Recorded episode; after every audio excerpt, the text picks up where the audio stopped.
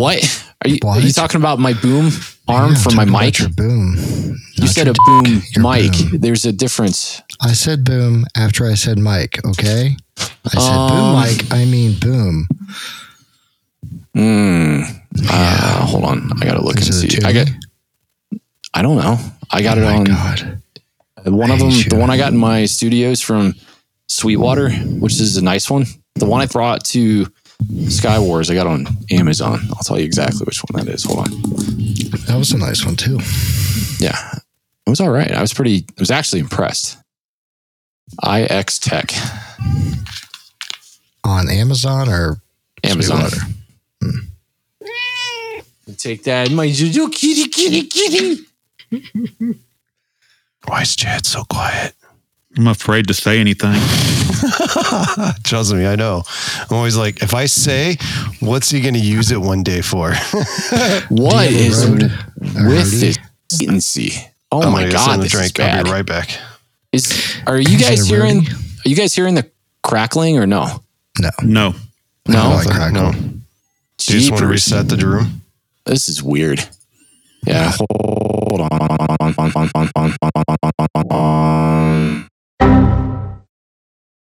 Ugh, we missed all of that. Where, that video that you sent me is that how you were talking into the mic? Yes. Why? Oh my god! Oh my god! The dynamic mic. You talking to the microphone end. oh man! What a week! see what you Man, did we got to get him a custom like foam piece for his. Duh. that would be gr- hilarious. What did tell? No, it would be awesome at What Friendsgiving to do that. You come back and it's just this big Uh, foam. You would laugh your ass off. You know you would. uh-huh. You know you would. You would find that funny. You're saying this like he doesn't already have one. this guy. Jamie's Just, like, reme- "Shh." just remember what I told you. is this what it's supposed to look like? this one's bigger than mine. The other thing. That one looks like it has a rash. Nah, that's poison ivy. oh my god! Oh, that's the perfect opener. Just felt right. Welcome to the Rhythm Pyro Podcast, where Bozie, AJ, and Jamie ignite your passion for pyromusical show design while testing the very limits of your capacity for stupid.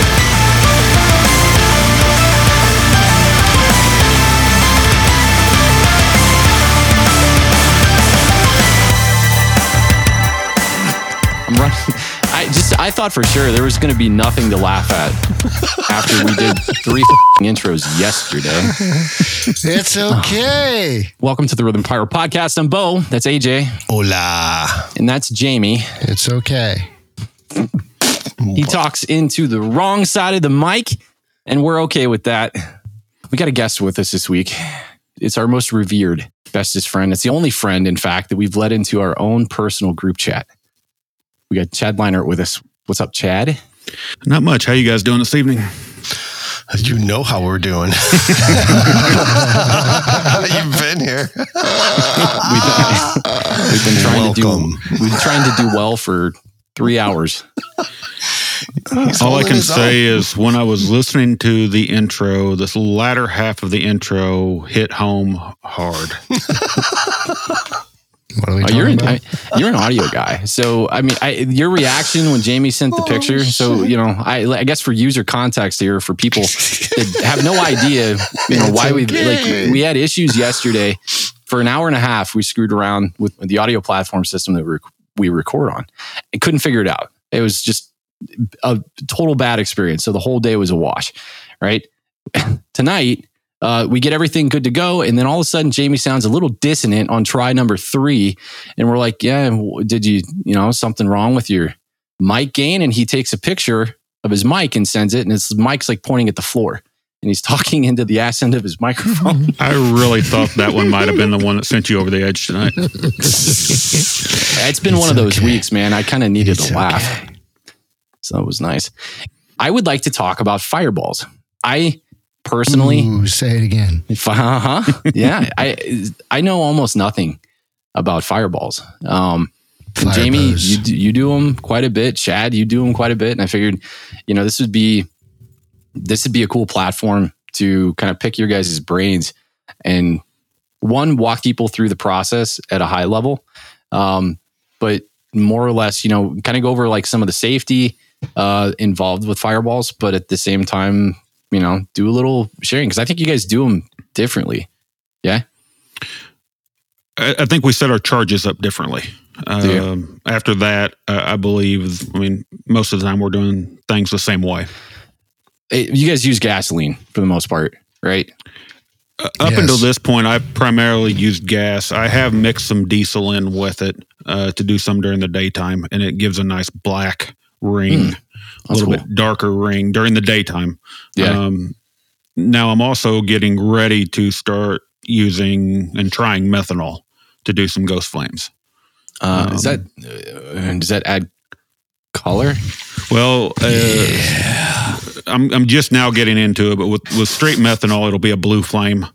Um, and then I sat through Bill Corbett's class at CobraCon last year, and he discussed the chemicals needed to change it different colors. Ah, Um, so you, you do have probably five or six different colors that you can get Yeah. out of it, depending on what chemical you mix in with the methanol.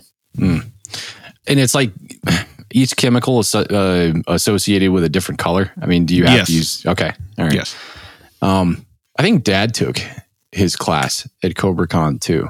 Yeah, And- it was it, it- great, great guy. I mean, Yeah. Oh, dude, got, I got to so cool. meet him and talk to him some there, and since then, a couple other events we've been to, and just one of those guys that wants to pass his knowledge on to everybody and and let everybody know what he knows, and he's he's a wealth of information.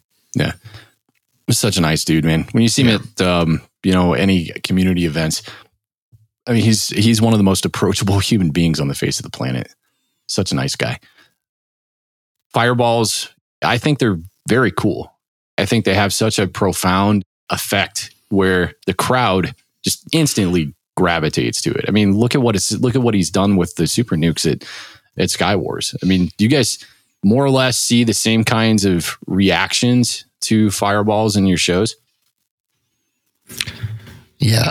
On my shows, you spend hours and hours and days and weeks and months and years designing a pyro musical that lasts, you know, five to 15 minutes. See where you're and going the with 14 seconds of a ball of fire being shut up in the sky is the only thing they remember.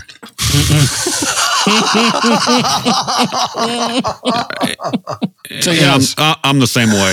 Um, no matter what you throw up in the sky, they love fireballs. Uh, the crowd goes crazy, and, and ultimately, it's it's one of the less expensive effects that you're going to do, as long as you don't get too crazy with the size on it. Yeah. the Uh, amount. Or how many you're doing. Uh, Chad. per, per unit. What's uh I mean, It's do you only guys nine dollars per, but there's forty of them. I know why Chad wanted to Well, be yeah, on this I mean, it- episode. He wants to talk you two into buying mortars, so when he borrows mine, he can borrow yours too, and he doesn't have to buy 500 of them. Yeah, I'm gonna I'm gonna need some more for next year. Jamie, you won that speaking of mortars, you won that giganto mortar at uh, or no, you didn't win it. Stephanie By- bought that for you. By one, my wife bought me an early Christmas present. oh, Hell's yeah. man. Oh, nice. Yeah. If she loved you, she would have bought you two of them because I really need two for next year. what size Like, was that? I, I almost called you. Yeah, thanks. All right, oh, Amber. Well, you if were you're already mean listening, to me, so if you're listening, Jamie got a tube and Nathan got a pack out. So wait, what? Me and Katie are, or Katie and uh. Amber are next. B- Bo, to answer your yeah, yeah, I'm not gonna I'm not gonna get my hopes up. Katie, don't listen to this. But Bo, to answer your question, those were I think 33 gallon Mm. um, tubes that Gary's building. Um, okay. So walk me through, um, and I, you know, I get it. Obviously, the tube, you know, carries 33 gallons of gas, but you know, to the layman, to me, when I look at the tube, I mean, is there like a, is that a particular diameter and depth to that mortar? Gary makes multiple different sizes. Even a, he's got two different sizes that I know of that hold five gallons of gas. He's got tall Mhm. ones. He's got short ones. Each one kind of sets up the flame or the ball a little bit differently, but it's a fireball to most people. Mm. There's Honestly, I, I really like the six inch size. The six by what are they? Twenty inches tall, six inches Yeah. diameter. I do uh, like the five gallon tall ones that he Uh, made. Okay, those are nice too. They're all nice, but the Mhm. That the small gallon is really nice. these small ones are easy to move around, and I think they give you a good size of fireball for the amount of fuel and black powder you've got in them. Yeah, everybody loves it. And if you want a little bit bigger one, you put two of them together. Um, Ah, Or what five. I think what have we or five? or five. Uh, you know, there was that one time. Did we do five at my house at one time? What are we talking about? I think we did five, uh, six inch at one time together in a small space. Are we talking about that one time I came to do a fireball test and like, oh, And didn't I bring the mortar? fireballs? Yeah. yeah, uh-huh. yeah. Yeah. Oh, we did. How We convenient six. for you We did six. Okay, six you six forgot. inches at one you got to get Chads out of storage and use those. Mhm. I don't know whether that's malicious or smart. when it comes to distancing on fireballs, how do you? I, I how do you know? Like fireballs are essentially flame effect, right? Yes. Uh, from from what I understand with the the guidelines for them, there is a certain amount of temperature you're able to feel on your skin for a certain period of time. Okay. What I typically end up doing is putting them back where my equipment is, which is 300 feet away. So Mhm. you can feel the heat, but it's not excessive. We we've been a lot closer in testing, and you can. I mean, for what we're used to, I think you can get fairly close to them and still Yeah. be okay. But Yeah. I, I never during a show have them very close to the crowd at all. Okay. You were kind of touching on profoundness of the effect depending on how the diameter of the fireball Yeah. is. So and and then kind of mixing some of that stuff together. I mean, from a creative standpoint, how do you I mean, obviously testing to determine what makes sense, but like what did you find as far as, you know, like based on your situation and how far away the spectators are from your line, what cluster or you know what spacing between your mortars makes sense and then what diameters you know make the most sense for the kind of effects that you try to use the fireballs in. Jamie, you want to take that first, or what you do, or? Both of you guys have kind of and I, I don't know this for a fact. I mean i've been to jamie's show during the summer mm-hmm. and i know his distancing. So i'm sure you know jamie's crowd i would assume is a little bit closer. Is that accurate? Yes. okay mm-hmm.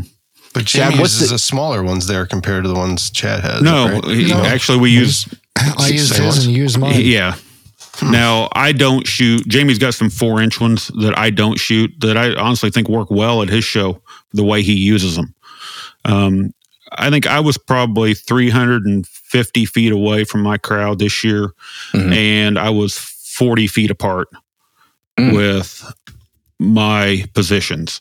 oh, that's cool Um, and I would typically only shoot one at a time per position. Uh, most of them were six inch, but I did have. Did I have your twelve inch as well this year? Did I have one, one or two 12 inch diameter ones that were hold five gallons of fuel. Uh, you That's did not have my 12 this year. You have it now yes. Okay. So I will be using it this year then. And the In addition to 33. mine. Do you have room, Jamie, for that at yours? I mean, We'll if you put out. it way in the back, you can. I think. Yeah. Way I'm far gonna in the sit back. I gotta. Does, so does Gary have? Does Gary have pictures of those mortars, like the different Yes. diameters? Up. All right. I'm Yes. gonna. Is that on the Craigco site? I don't know that the If you want to find that one, um, Brian David posted a picture of it. Did yeah. he? Uh, 'cause I, I just like I'm so used to, you know, when you talk like mortar diameter, I'm so used to talking shell mortar diameters that I think it's because it's different, right? There's a different relationship. No, it's I mean same. It's- six is it the inches, the exact- same. Yeah, Okay. It's more the volume of gasoline that you have in there. Like a six Yeah. inch holds a little over two gallons. A- A, a six- 12 inch yeah. holds five, Five but it can actually hold more. Yeah. It's Yeah. just- but you can have a five gallon. His new ones, I think they're six inches, but they're four foot tall. I think they're Hmm. forty inches. Yeah, and they hold five gallons. So the Ah. diameter of the tube is more just a volume thing yeah. than anything. So, how do you guys use them creatively? And I, I guess to dive into that a little more and kind of unpack it, you know, fireballs have very unique effect, right? So, when you're designing a pyro musical, what's your what's your philosophy when you're trying to place those to try to keep things fresh? For me, I, I think up until this year, and when I say this, I think my my view on how I've designed my shows has changed a lot in the past three years as I'm really getting into this hobby deeper. When I first started using them, it was uh, pick the word fire out of whatever song you're using, and that's where you put a fireball. Yeah, Um, this year, I'm going to use them a little bit different and trying to put them in places that have a big effect, but maybe the crowd's not looking for something like that there. ah, Um, so I, I am going to do Johnny Cash's Ring of Fire this year. nice. So, how many gallons of fuel do you want to use? Because that song could burn up a tanker load. so, yeah, I think I'm going to have to be careful in what part of the song. I, and I'm not doing the whole song. There's no way I could do the whole song. And Ooh, you could Buy the fuel to do it. chasing ring of fire around your yes, crowd. I mean, you, there's so many things that could run through your head on how to do it. Wait, does it Um, give out a little pamphlet when people come to the site? Please keep your hands and feet inside the viewing area at all times. Stay behind the melting tape. yeah. You're not allowed for a bathroom break when this song starts. Oh God. But then I'm also going to use them in a couple other songs that I've got later in the show that I don't think people will be expecting them.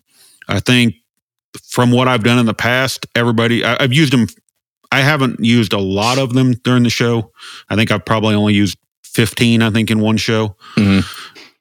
And I typically will use them together in the same song because it, a neat, a really neat effect that the crowd loves is a basically a wall of fire where I took nine positions across the field that were 40 feet apart and shot one at every position.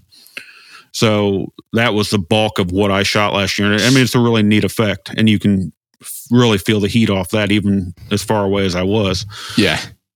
This year, I'm going to do a couple things like that, but then in a couple sho uh, songs later in the show, I'm going to put them in a position where I don't think they're going to see them coming Hmm. and and it's always a kind of a wow factor, especially when they don't know they're coming. yeah. I mean, now that I've done them, they expect them in the show somewhere, but I'm going to try and put them in positions to where they can't predict them. Yeah. Well, and that's I, So- I like that approach. Uh, you know. And then I've also got a couple ideas in my head of uh, up until now, I've always used them as you know just a fireball and maybe shot a couple comets around it. But I've got some parabolic shapes that I'm thinking about doing, and then shooting fireballs in the middle of them, and, Yeah. and kind of combining things a little bit more than what I have in the past. yeah. Yeah. So that that's how I'm going to try and fit them in this year. And just Yeah. think, it's like everything else. Think of new ways to use them. Think of different ways than I've ever done before to put that effect in and combine it with some other things to make it just something a little different. Yeah. Creating new spaces to put that stuff in. I mean, that's that's the kind of shit that just you know it it innovates you through roadblocks and plateaus because uh, the cliches always exist, and I think they're always going to exist, especially for um, you know uh, fireworks show designers because you know we were trying to accent certain areas of certain music where you know like any regular crowd would look at it and go, "Oh, you know, like like the the song that Jamie did with Fireball." Um, you know, you expect it, I guess, and it is kind of cliche, but it's awesome. You know, the the entirety of the crowd your application is always going to be dependent. Um, you know, it's it's going to be first and foremost when it comes to making creative decisions with that kind of stuff. Jamie, what's your philosophy on using them creatively? I like to do a little bit about everything. So, like you said, the fireball that was you know kind of a countdown, and then I pulled out you know fireball, and everybody loved that. I've done uh, uh, this year. I did. Uh, I like to play with fire, and I actually intermixed that with DMX. Um, just to you know blink the lights from here to there, and then when they would say I like to play with fire, I'd shoot a fireball. And uh, with the four inch fireballs, they're they're real quick beat, so I could hit that kind of quick. So when they repeated like fire, fire, I was able to hit those very quickly independently, Mhm. and then slowly build that bigger to a final wall of fire um, with fireworks going off, salutes, things like that.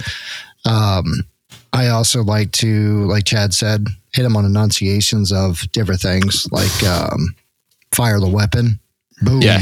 Know, we're not just talking about a fireball; we're talking about big explosion.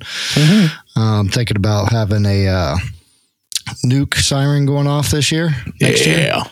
and having a really big one. Everybody to start off the show, kind of get everybody going. I like to end end the show with a nice big fireball. Um, spread them out throughout the show. Kind of pop in some big ones when they're not expecting it. Mhm. Um, just keep the crowd just knowing something's probably going to happen and be like, oh wow, there's another one. Oh wow, that was awesome. um, so I like to sprinkle it through there, know know it's coming, and then just kind of surprise them at the same time. Because, Yeah. like I said, they they remember those fireballs like it's like it's going out of style. First time we did it, it was it was quite hilarious. Somebody said, "Oh no, what happened?" And then uh, we did it again. It's like, "Oh my god, he did it! That that's supposed to Yeah. happen. That was awesome." And everybody's, "What were those?" It's like it was gasoline. That's it. Yeah, I, I definitely warned the fire department before I shot mine because Yeah. those guys are my show every year. I'm like, there's going to be some explosions. Don't worry about it. It's controlled. Hey, uh, Jamie, you came up with something that was really interesting, real quick. When you said quick burst, is there a way to do like is the different sizes? How do you know how they'll fast they'll burn, or how to get that quick burst? Is it by gallon or is it by the way you set it up? it's going to be by gallon. You have less black powder, you have less gasoline, so there's a lot of roll that goes into a fireball. So like, so like a four inch fireball is going to have small charge. It, it's a couple ounces of gasoline. It's nothing crazy, and it it heats it it bursts very quickly. Um, and, testing is your is your best friend at that at that case, but the the smaller the fireball, the smaller the charge, the less gasoline, the quicker the flame's going to roll out. As you get into a two gallon, gallon, just take Skywars for example.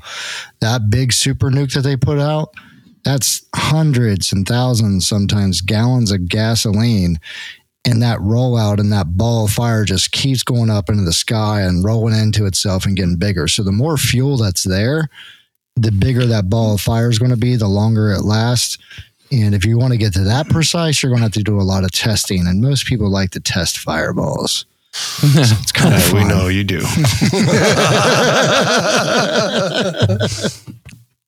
Right. It's no, sorry, honey. We can't go to the lake house this weekend because I need that gas. I mean, uh, Jamie, I, I helped you with your four inch, but are they like a half gallon of fuel? They're not even that. Are, are they not? So I mean, no, AJ, AJ look at it like that. So like less than a half gallon of fuel that you have to burn through the four inch, where you're talking a little bit over two gallons of fuel in our six inches to you know five gallons of fuel in our 12s to 33 gallons of fuel it's just the amount of time it's going to take for all of that fuel to burn Well, that's So- like I guess the question is: Yeah. You guys have that? Do you guys like have an average? Like if a gallon of burn at this, you know, a half gallon of burn this fast, you know, three gallons burns this fast. Is there an average you guys have found so far? um i haven't got that deep into it Okay. um i haven't what what i have found with them is especially with the six inches i i let them burn for a little i mean probably i don't know what do you think jamie three or four seconds at least of burn time if not a little bit longer um yeah. so the I- six inch burns, and that's a nice thing about a six Yeah. inch. It, it burns a nice, good amount of time, nice rollout, nice lift, nice big Right. mushroom cloud. And of course, you can make it bigger by putting in multiples. Yeah. I- I've never used them in a position where I need to Time it. time it that precise. Um, we can go back and, I mean, look at the videos we've done of all the testing we've done, but Yeah. the Timing's um, more on the the beat, like Yeah. in, uh, on my. You know, I like to play with fire, especially that portion where it goes. I like to play with fire, fire. It was like four inch, four inch, boom, boom, and because it was such a small flame, it wasn't taking over the rest of the the field.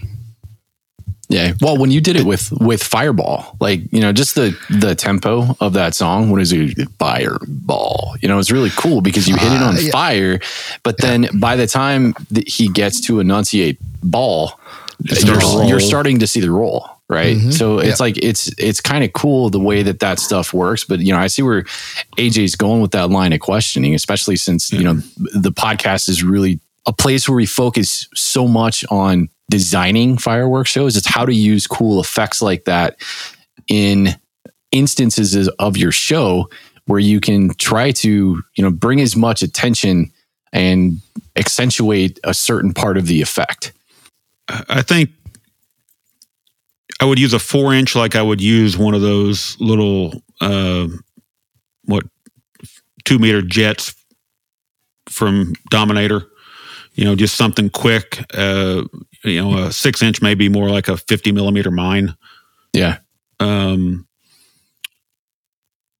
and I then- almost said, "What are we talking about?" But then I realized we're all mature here. I've been I've been holding it back so hard lately. I figured you would. I, I mean, this, this whole thing so far, we're only 25 minutes in, man. This thing's ripe for parody. the the one thing that surprised me about fireballs when I started getting into them was they're quiet. Yeah. Yeah, There there is I mean you're you're out there igniting black powder and blowing up gasoline but there's hardly any sound to them especially when you you know put it in the middle of a fireworks show. You really don't hear them it's it's to the point where you need to shoot like a ground salute with it to make Yeah, it yeah. act like it's an explosion yeah, like it, Um, like it's coming from a movie. yeah Yeah. Well, I think that I, I mean fireballs in movies, right? They leave such an impression on people, you know, just you know because of Yeah. our exposure to films and things like that. We believe that you know it's a big explosion, so it should have sound to it. You know, I Bruce in you know God rest his soul, OPAG, he would use um, uh, those little concussion mortars. You know, he'd put those little Yeah. concussion mortars right behind him, and then and boom! As soon as he hit those things, he'd pop the concussion mortars. When you'd start to hear that roll, almost just like simulate, um, you know, like that really distant kind of explosion that you would see in movies. Um, it's really interesting, and it's like it's Sky Wars. I think um, a lot of those guys will, or um, you know, did David put salutes in his? I know Bill does. Um, I can't remember if David put salutes in his or not. the, there were multiple people had different types of salutes going off on the ground Okay, um, next to the the tubes. I got Most of them were hung, you know, off of a yard hook or something. Um, Yeah. you know, suspended a couple feet off the ground. And that's a real neat way to do it. Yeah. Now I've What do wanted you guys to. like to do? I mean, Uh, I I, haven't messed with anything like that yet. Yeah. Um, but I, I would like to get to it. Now, I've even thought of setting up some scenes to where you shoot some meteors from one side of the field, you know, at a low angle across to the other. And about the time the meteor gets to the, say, the left side of the field, the, the fireball goes off like you blew Nice. something up. nice. You know, do some things like that that are a little bit different than what I've seen in the past. Um, Get yourself some up a- drones. A, battle, you Maybe know, make a a Terminator. war going back and forth across the field. Mhm. Um, I think would be be something neat to do if you had the right music to do it. Yeah, Jamie, do you use any? Um, do you use any audible sound effects with yours? I have not. Um, I've been wanting to get in like concussions, and I don't have ground salutability yet. I'm not cool. Uh, I, I do on, on the on the peak of the fireball. I'll, I'll do uh, salutes and fireworks and explosions. I will sometimes on a fireball on the rise, I'll do a slice in the background, Yeah. which always turns out to be nice, nice video opportunity.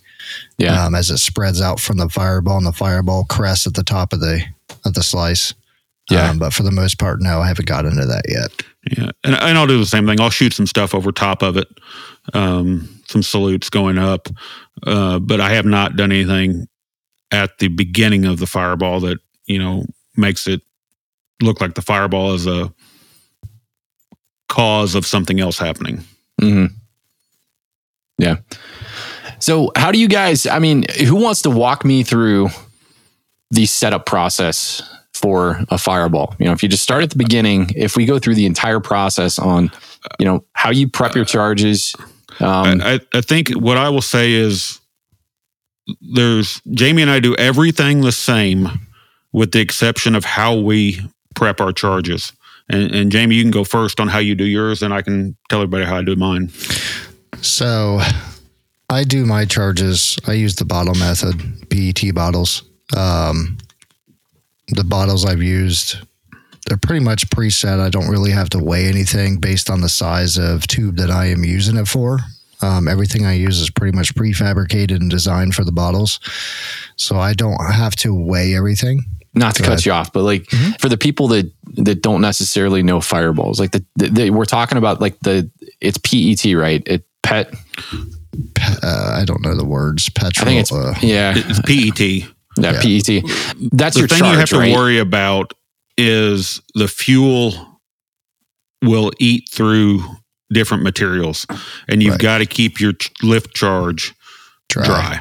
Okay. So there's there's a couple methods of how you do that. Uh, one of them is the way Jamie does his with the PET bottles, and then I I will tell you the different method that I I use. So so in it, very from an over point, it's you've got your tube, you've got your lift charge, and you've got your fuel, and the lift charge goes at the bottom of the tube. uh, With typically we have the fuel in them first, drop Yeah. the lift charge in, and then we we typically cover them. But um, so I, I guess to go through my setup in the field, not and, and assuming the lift charge is already done, I will set the um tube down. I will fill a little bit of water in the bottom of the tube. Now, what's the purpose at Wawa? One is the method that of making the lift charge that I use, since water will stay at the bottom of that tube and the gasoline will be sitting on top of the water. My lift charge will stay in water, and the method I use, if gasoline gets in in touch with my lift charge, it will eat through what I use to make the lift charge with. Being in water, it helps protect it a little bit longer and help make sure that that lift stays dry. Yeah. So then after we we put the, so I will put the water in, put the fuel in, and then I'll I'll take aluminum foil and cover the top of the tube, and my lift charge will be sitting beside the tube. Right before the show goes, it's the last thing I do is walk down the line, take the aluminum foil off, drop the lift charge in, and put the aluminum foil back on and tape it down. Hmm. Uh, the the aluminum foil is just there for a couple reasons.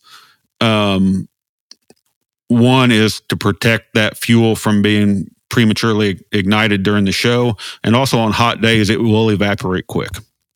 Really? Yes. Huh. So that's the method that I use. I think Jamie, you're doing it the same way I am, aren't you?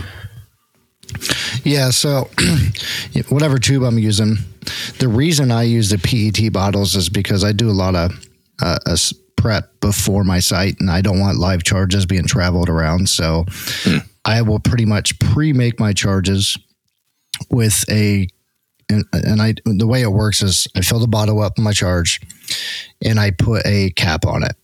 Cap does not have a match in it, so that is just a bottle of black powder. Period. Dot the end. No different than it comes in when you buy it. I will take that to the shoot site. Don't have to worry about anything accidentally igniting or anything like that. I will have separate caps that will have charges attached to the cap. You basically drill a hole through the cap, pull your match through, use some epoxy to seal it up, and it let it dry and cure.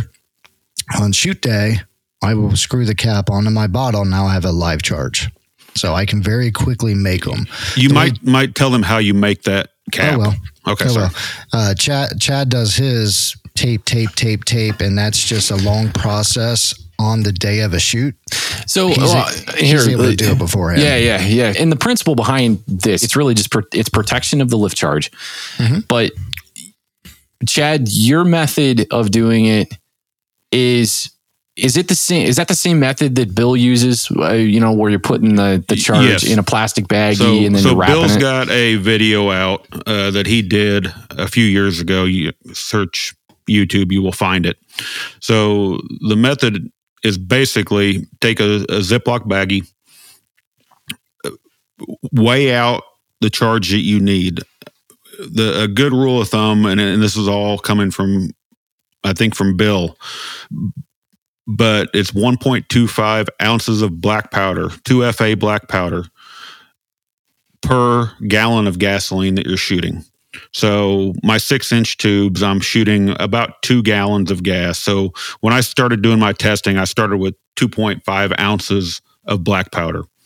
So I will put that black powder into the Ziploc bag, cut off the portion of the bag that you really don't need, and then I will start wrapping it with electrical tape.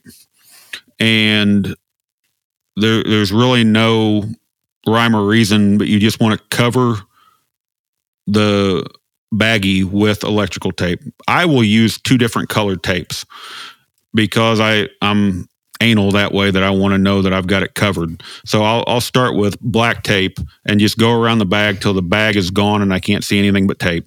Mhm. Then I'll switch to white tape and I will put a layer of white tape on it till all the black is gone. And I'll alternate that back and forth. I typically the, the more tape you put on it, the longer it will take it, fuel to get through that tape to get to your charge. Um, No, I, mean the, the amount of tape that's on it though. I, Yeah. Do you? Is there any circumstance in which the amount of tape that you put on could you potentially put on too much tape? I don't know how you could put too much tape on. I think you quickly reach a point where the amount of tape you're putting on isn't going to benefit you anymore. Okay, gotcha. Um, I, I don't think you could ever get to the point where you put enough tape on it, unless it wouldn't fit down in the tube, that you could ever contain the black powder charge with electrical tape. what do you got there, Chad? Wow. Oh, it's Yeah. just my charge. Yeah, six inches of tape. I do believe he's dropping a bowling ball in that mortar. So I, I typically will go five layers of tape unless I forget which layer I'm on, and I'll like put a couple extra layers on. okay, so you Um, count you count your layers then. I, I do, um, and I alternate black and white or two different colored tapes. Yeah, yeah. Just so I know what that I'm covering everything. That's cool. And, and I like Bill said one time, if you forget how many you did, and put another layer on it, or you don't like that layer, you know, it didn't lay down good, put another layer on it. It's not that big a deal. Um, I I haven't pushed the limit of how long you can leave them in that that I've heard other people do. I mean, some people say they've left them in for hours. Um, mine probably the longest it's been is a half hour, Yeah, and I've never had an issue. Um, and, and that's why I stay with the the baggy method is because I haven't had an issue with it. Um, I, No, and that's that probably takes you a lot longer to prep the charge. Yeah, than like Jamie's version with the, I, I the don't PET know bottle. for, for Jamie to do. Yeah, Jamie, did you go through how you do the caps yet? No. So mine is pre prep. So shoot day, it's very quick for me to do it. But the amount of time it takes me to do what I do, what Chad does, is probably about the same. Yeah. Because I have Okay, to wait so for even I if gotta you drill put- holes, I gotta wait for epoxy Okay. to dry. Yeah, But I'm not doing it on shoot day. If I was on a shoot site and I was staying on a shoot site, it's a different story. I, would Yeah. I could do it either way. But most of the time, I'm trying to get as much prep work done for a shoot that I'm traveling to as possible. So I don't have to do that particular task. I gotcha. One other thing I forgot is uh, for both of us when we're putting the the black powder into whatever container that we're using as for the fireball, we put a little bit of titanium sponge in with it, and I think it's Ah. a sponge. Um, there, the reason that gets put in is there is a small chance that the black powder could ignite and not be burning long enough to get up into the plume of gas above the the tube Really? and would not ignite the fuel. So if you put the the titanium in, it will burn long enough to get up into the gas. Now, Wow. depending on which Facebook post you read, some people have never had a problem with it. Some people say they have had a problem with it. They've never had a problem with it with titanium. They've never had a problem with it without titanium if they use 2FA. I mean, it just to me I I think I bought a pound of titanium that's going to last me 20, 20 years. years. because you literally use a pinch of titanium in it on in every shot. yeah. Yeah, two FA don't need it as much as Right. you know something else. It's it- it's when they use cannon powder and things like that where you definitely have to use it, but it's not going to hurt anything per No. se. You It can kinda actually has a see cool- it. Has a cool effect. Yeah. It's almost got a little sparkly, of, uh, like fireflies going up Yeah, in bottom that's cool. I can't, God, I can't, for the life of me, I cannot remember, and I feel really, really bad because uh, somebody showed me a video of a fireball they did recently. It'll come to me. I know it's going to come to me. The the guy's name will come to me when we get off the podcast. But um, he had basically, you know, broken apart some consumer fireworks, and he put some stars in with his Oh, lift charge. Doug. Was it Doug? Yeah, Doug. I, I, well, Doug told me the same thing that, that Did he? That's what he would do. He would take stars that like from. Oh, um, you know what? I think you're right. I think it was Doug. I think because he he showed me the he showed me a video because at first it, it wasn't computing. I mean, I've seen guys put you know like I've heard the titanium thing. I've heard the titanium in there, and you know you you hear the sparkles and you get some of that little some of the effect that comes along with it. But it wasn't computing at first. And he's like, yeah, he's like, I just you know broke up some some consumer shells and then you know took those tiny stars and then put them in with my lift, and it was it was really cool when he you know when the fireball went off and as it started to plume you i mean you could see them in there like they were they were visible in the effect. I thought that was really creative. Yeah, that was pretty cool when I saw that video because he was talking to me about it, and at first I thought he was meaning just he just threw him in the gasoline, and I'm like, and then it it didn't make sense. I'm like, oh, dude put it in and when he gas- said it uh, at first i thought the same thing. I feel really bad now. Sorry doug i didn't mean to for I, when we went to do this episode i swear to god i was in the car today i was thinking to myself who was that who was it who was it i want to talk about it i can't remember who it was though i really hope they don't listen to the podcast Who's Doug? who's You know, doug it's funny. He just texted me. he offered you a sleeveless shirt. He's like, "How's this one? This one good? oh my god! Too much sleeve. No, It's he- too much he did. sleeves, right? Too many sleeves." He's like, Um, what are you talking about? I said fireballs. He's like, long time listener, first time caller. And they put, they get hot and, and shoot fire stuff. I said, well, that's basically They my get- knowledge. And he said, you should ask him if you can hand fire him. Do not hand fire them. Define hand Pete. firing. Do not even think about it.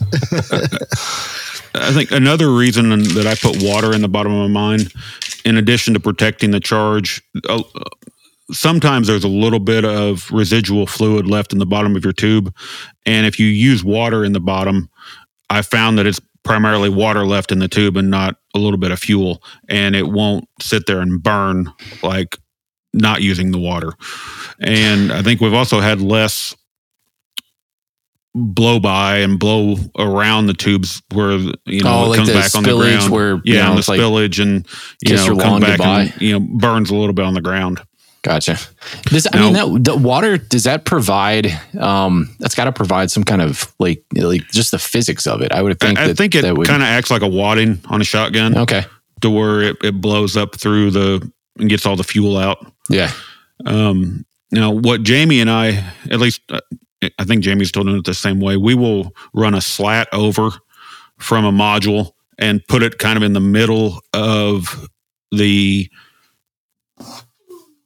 fireballs that we're using and kind of do a pinwheel out from that. Yeah. Um, I always make mine. My charges with six meter E match, the longest I've got on hand, Yeah. and just trying to get everything away from it as much as possible. But you know, run run a slat over, throw it down. Yeah, we can yeah. keep it you know thirty feet away from a module, and I've Yeah. never had anything close to I usually you know, just use Brett's modules. wow. wow. Cobra provides a lifetime warranty. Yeah, that's mm. right. Life, yeah. How'd this happen? Oh man, I'm it was a try that freak out this year. accident. It's electrical fire. Look at it. It's a free accident. You mean I? I mean these silicon boots. They got those little hooky things on. I swear to God, I thought I could just hang it on the side of the mortar. Yeah, well, it makes a good topper to keep you know keep the fuel. Yeah. just set it on top, keep stuff from falling inside of it. Oh, another thought of a another funny thing we found with them is if you, I I think what have we found, Jamie? If you keep them, if you shoot two of them together that are probably less than ten foot apart, the flames will combine as they go up. How far Yeah. is too? How far is too far when you do that? Uh, I usually have mine thirty three feet apart. And you're you're Um, saying it 33 apart, 33 feet No. apart. Now I'm talking like what Chad was talking about. I, When I don't think they'll do it. I think ten feet is One, a you a might be couple able to feet space apart it is out. perfectly fine. Yeah. But ten feet Okay. they start blending together Yeah. too. All right.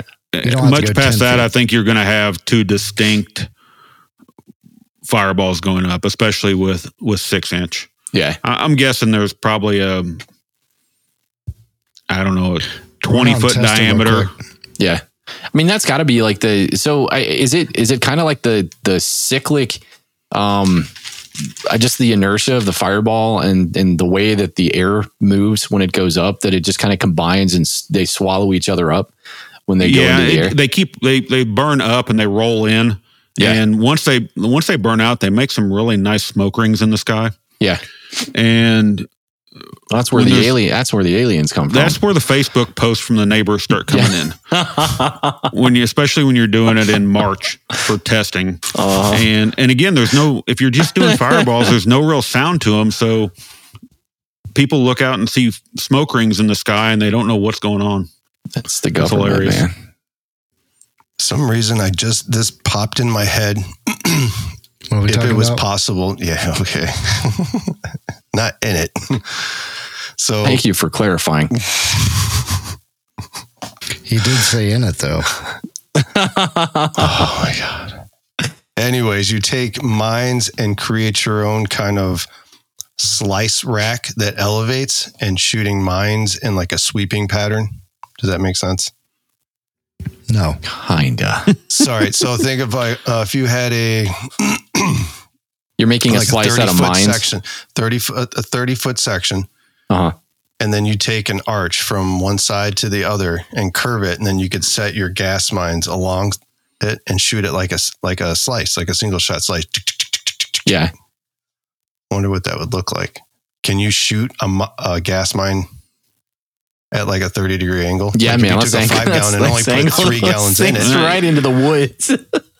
Well, I mean, like you'd have to brace it obviously in there, but just curious. I, I would I mean, obviously. I, I don't know. I've I've not done it. My initial thought would be it would start out at an angle, but quickly just go vertical. hmm Um, I, I don't think it's because that heat's just going to, as it burns, is going to start rising.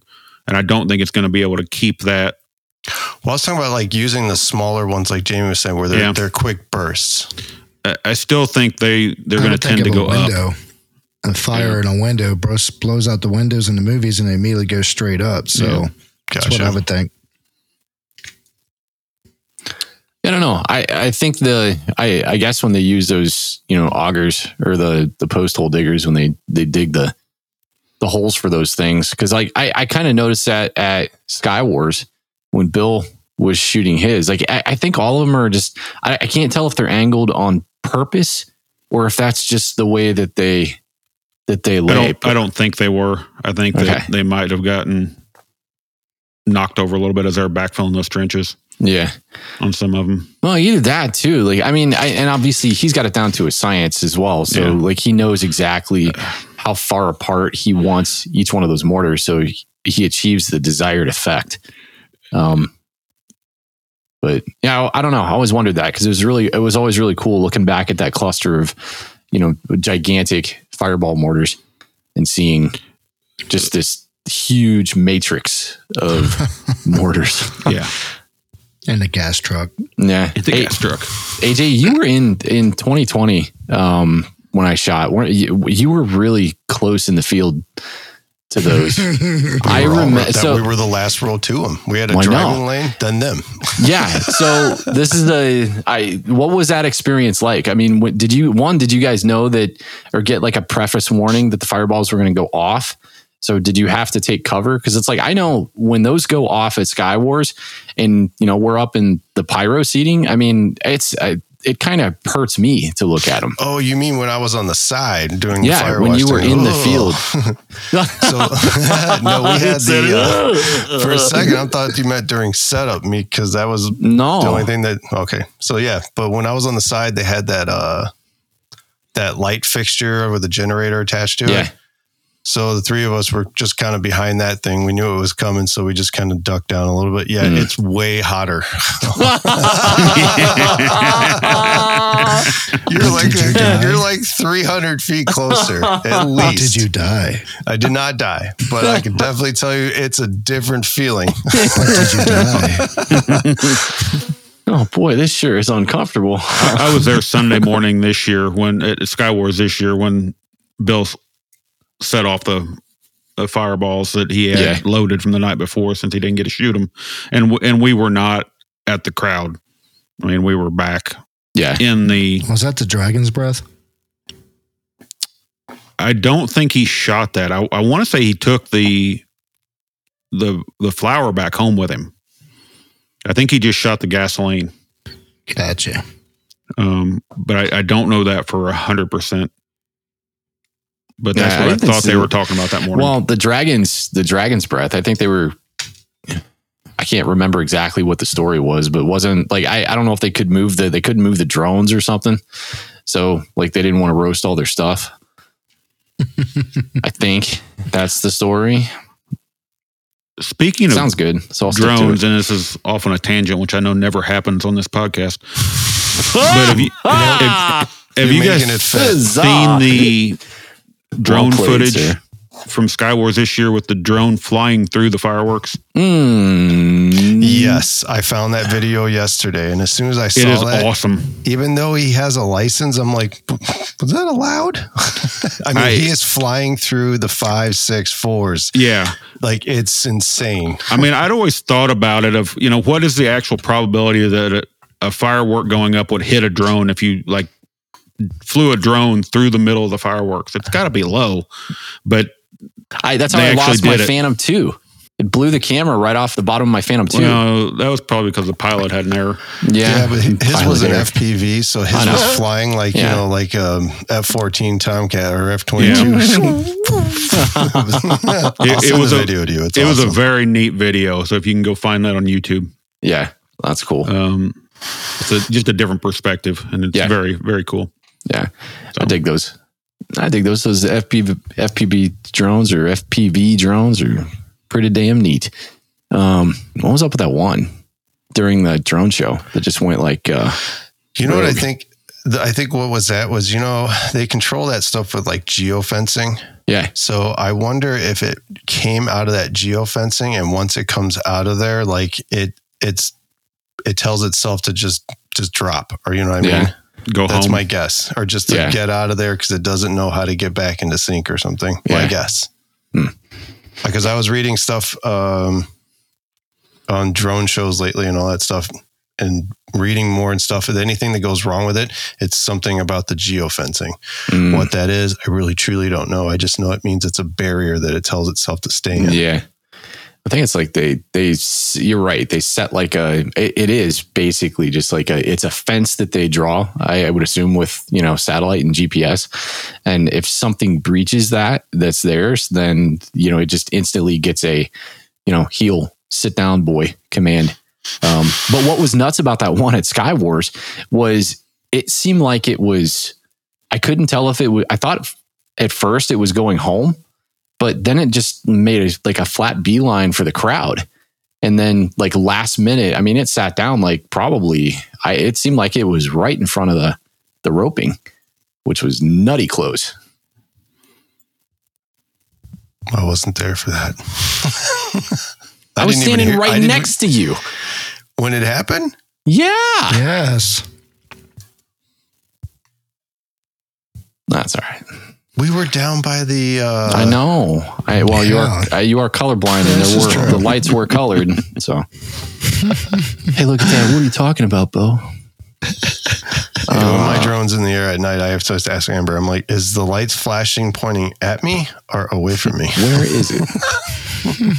Where is it? So, Jamie, when you do um, when you do the pet bottles, um, how long is that process for you? That like you showed me that cool little jig that you had when it came to you know sealing all that that stuff up. I mean, walk me through that jig and then how you kind of use it when you do the setup yeah, for the walk, pet walk me through the process because I've never actually seen you Yeah. do so one. putting the black powder in a bottle that that's pretty simple and throwing a cap on. I can do that whenever, but making my charge cap that's the most important part. So I make a little jig out of a piece of plywood with, with little slits in it, so I can slide a piece of match with the cap on there and hold it in place while some epoxy's holding it in. So basically, I ah. take a cap from the P- PET bottle, I drill an eighth inch hole in it, and then I take a match and pull it from the inside out so the match head is inside the cap. And before I pull it all the way through, I put some epoxy on both sides of the uh, of the match wire and I pull the head down so it's sitting in a small pool of epoxy. And then I put it on that little jig to hold it in place, let it let that epoxy cure so the match head's straight and sealed to the inside of the cap. And I'll make a bunch of those. So that way I have them ready. I'll let them dry and I'll work on something else. Then, when I'm done with that, I'll flip it over and I'll go around and epoxy the outside of the cap where the match head comes out. Put it back on the jig and let it dry in that position. Then I'll put powder in some bottles, put some fresh closed caps on it. And now my charges are ready for me to take them to my shoot site and swap out the blank caps with the charge caps on the on the shoot day. Nice. Uh, do you take the that little foam washer out from the Absolutely not. Okay. that foam washer. The most important thing when using the, the bottles is do not put too much epoxy on it. Do not get epoxy in the threads. Do not put epoxy on the threads. Trying to, you want that cap, that that seal cap that you're talking about to Yeah. stay in place. You'll drill a hole straight through it, and just put a small amount of epoxy that just kind of covers around the shroud of the match head. And that's it because you want that to seal to the top of your bottle. That's going to keep everything out. The epoxy is simply there to hold the match head in place and seal the eighth inch hole that you drilled. Same Do thing you- that. Go Do you ahead. sand the top of the cap when you epoxy the outside to give it a little bit? I better- usually I usually sand it or just etch it in a little bit. Just what does that do? it- the the caps are really smooth, and I just want to give a little bit of texture for the uh, epoxy on the outside of the cap to adhere to a little bit better. Mhm.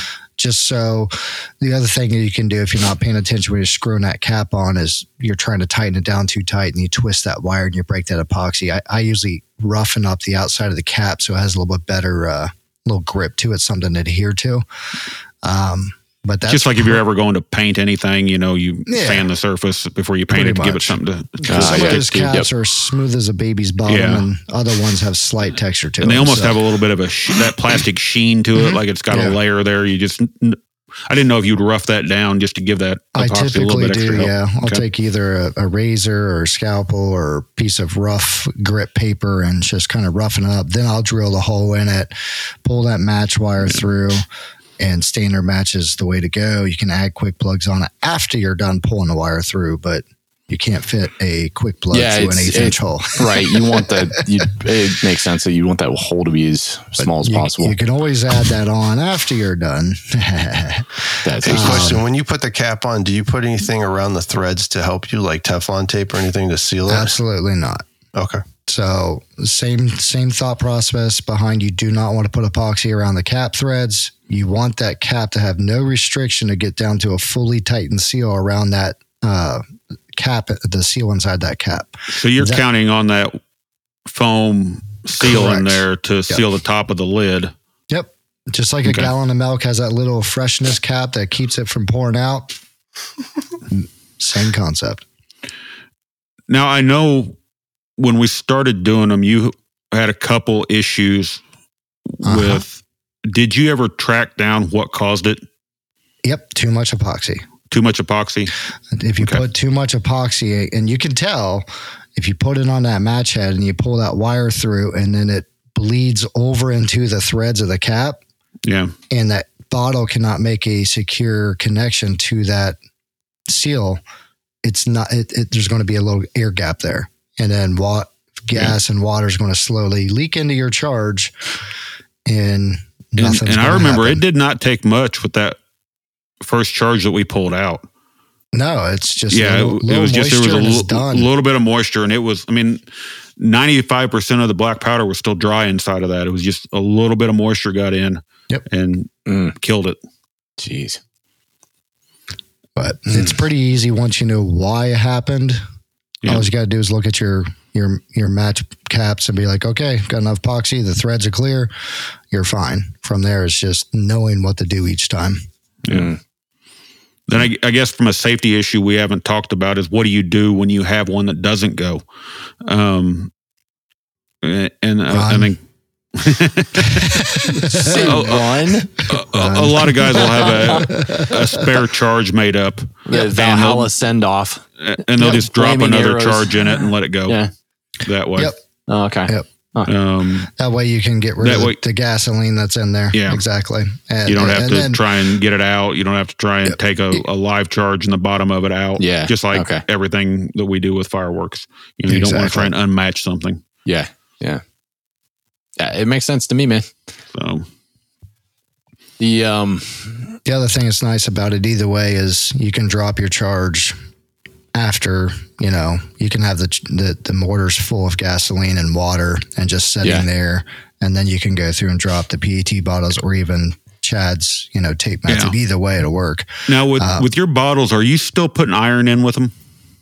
Um, on some of them I do, just Okay. uh, specifically the the 6 inch usually a cap full of uh, black iron oxide. And the reason for that is with the the air that's in those bottles, they're usually a little bit of positive buoyancy in them. Yep. So you don't want them floating to the top of the the liquid in that tube. Mm. So they found a, a lot of times people would tie them to the bottom. Uh, and even some of the, the tubes have hooks in the bottom where you could zip tie a charge down in before you put the fuel in. Yep. Um, yeah. But th- those guys have found that by putting a little bit of iron oxide in with them, that gives it a negative buoyancy and it will drop to the bottom. nice. Yeah, and and the reason too, like you said, is I like to drop my charges just as an added level Yep. of safety. Is I could drop it, you know, half hour, hour before the show instead of four or five hours of Right. sitting in the gasoline. Just you're like, I hope uh, I hope it didn't mess up that charge. Right. Yeah. You can have some slight error, and because it's only sitting out there for an hour, you're probably okay. But Yeah. if you don't put the iron oxide in there, it kind of float at the bottom, and you won't get. You'll have a lot of gasoline left in the tube, and it's Yeah. just not as cool. So the general consensus though, regardless of what kind of method that you use for the charge, is it to just do it as late as possible? Is that pretty much safe to say? I, I think, like most things we do, we seem to do in pyro, is I haven't had an issue doing it the way I do it, so I'm very reluctant to change how I'm doing it. Um, you know, I'm sure everybody's got a, a method that they've used for a particular aspect of fireworks stuff, and you know other people do things differently, and you've never done it that way, but you really don't want to change the way you're doing things. I've never had an issue with my fuel mines, and those are probably the the one thing that I just I don't want to have an issue with after the show of having a, a container out there full of fuel with a black powder charge in the bottom of it. Somebody walking around working on Yeah. the field. It's a safety thing too. So I I always try to drop them as late as possible. I feel from from talking to other people that I've I've never been in the position where I've had to drop them early. Um, now I I know some of the guys at Skywars dropped them, and you know you're an hour, two hours. Um, and, and and Bill has even talked about that. And and and for the the method I use with the tape, if it, you think it's going to be in there longer, just put a couple more rolls of tape on it. Yeah. Um, you know the the more tape you put in, the the more layers it's got to get through. So it should last longer. I I haven't pushed the limits of anything yet. Um, I, I'm probably overkilling it the way I do it, but it's also kind of in the method that I use for my show setup.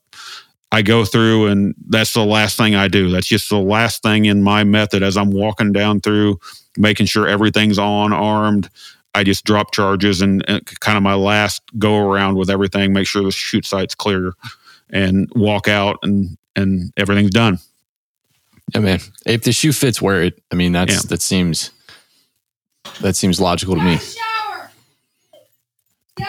So, but, uh, but again, they're I a neat heard. I have no idea what that was. That was awesome, though. Mom, There- meatloaf. Mom, meatloaf. Mom, I wasn't even there. Sorry about wasn't that. even there. That's that's brotherly fighting. Ah. I was in the shower. I was in the shower. Oh my god! Would you God, not oh to I'm like, bother me while I'm cleaning my room? yeah. Did you touch my drums? oh man. Oh my god. You know, I, I th- I think another area that we haven't really touched on yet is where do we get our our mines, our fuel mines from? Um, I know some people that have built their own.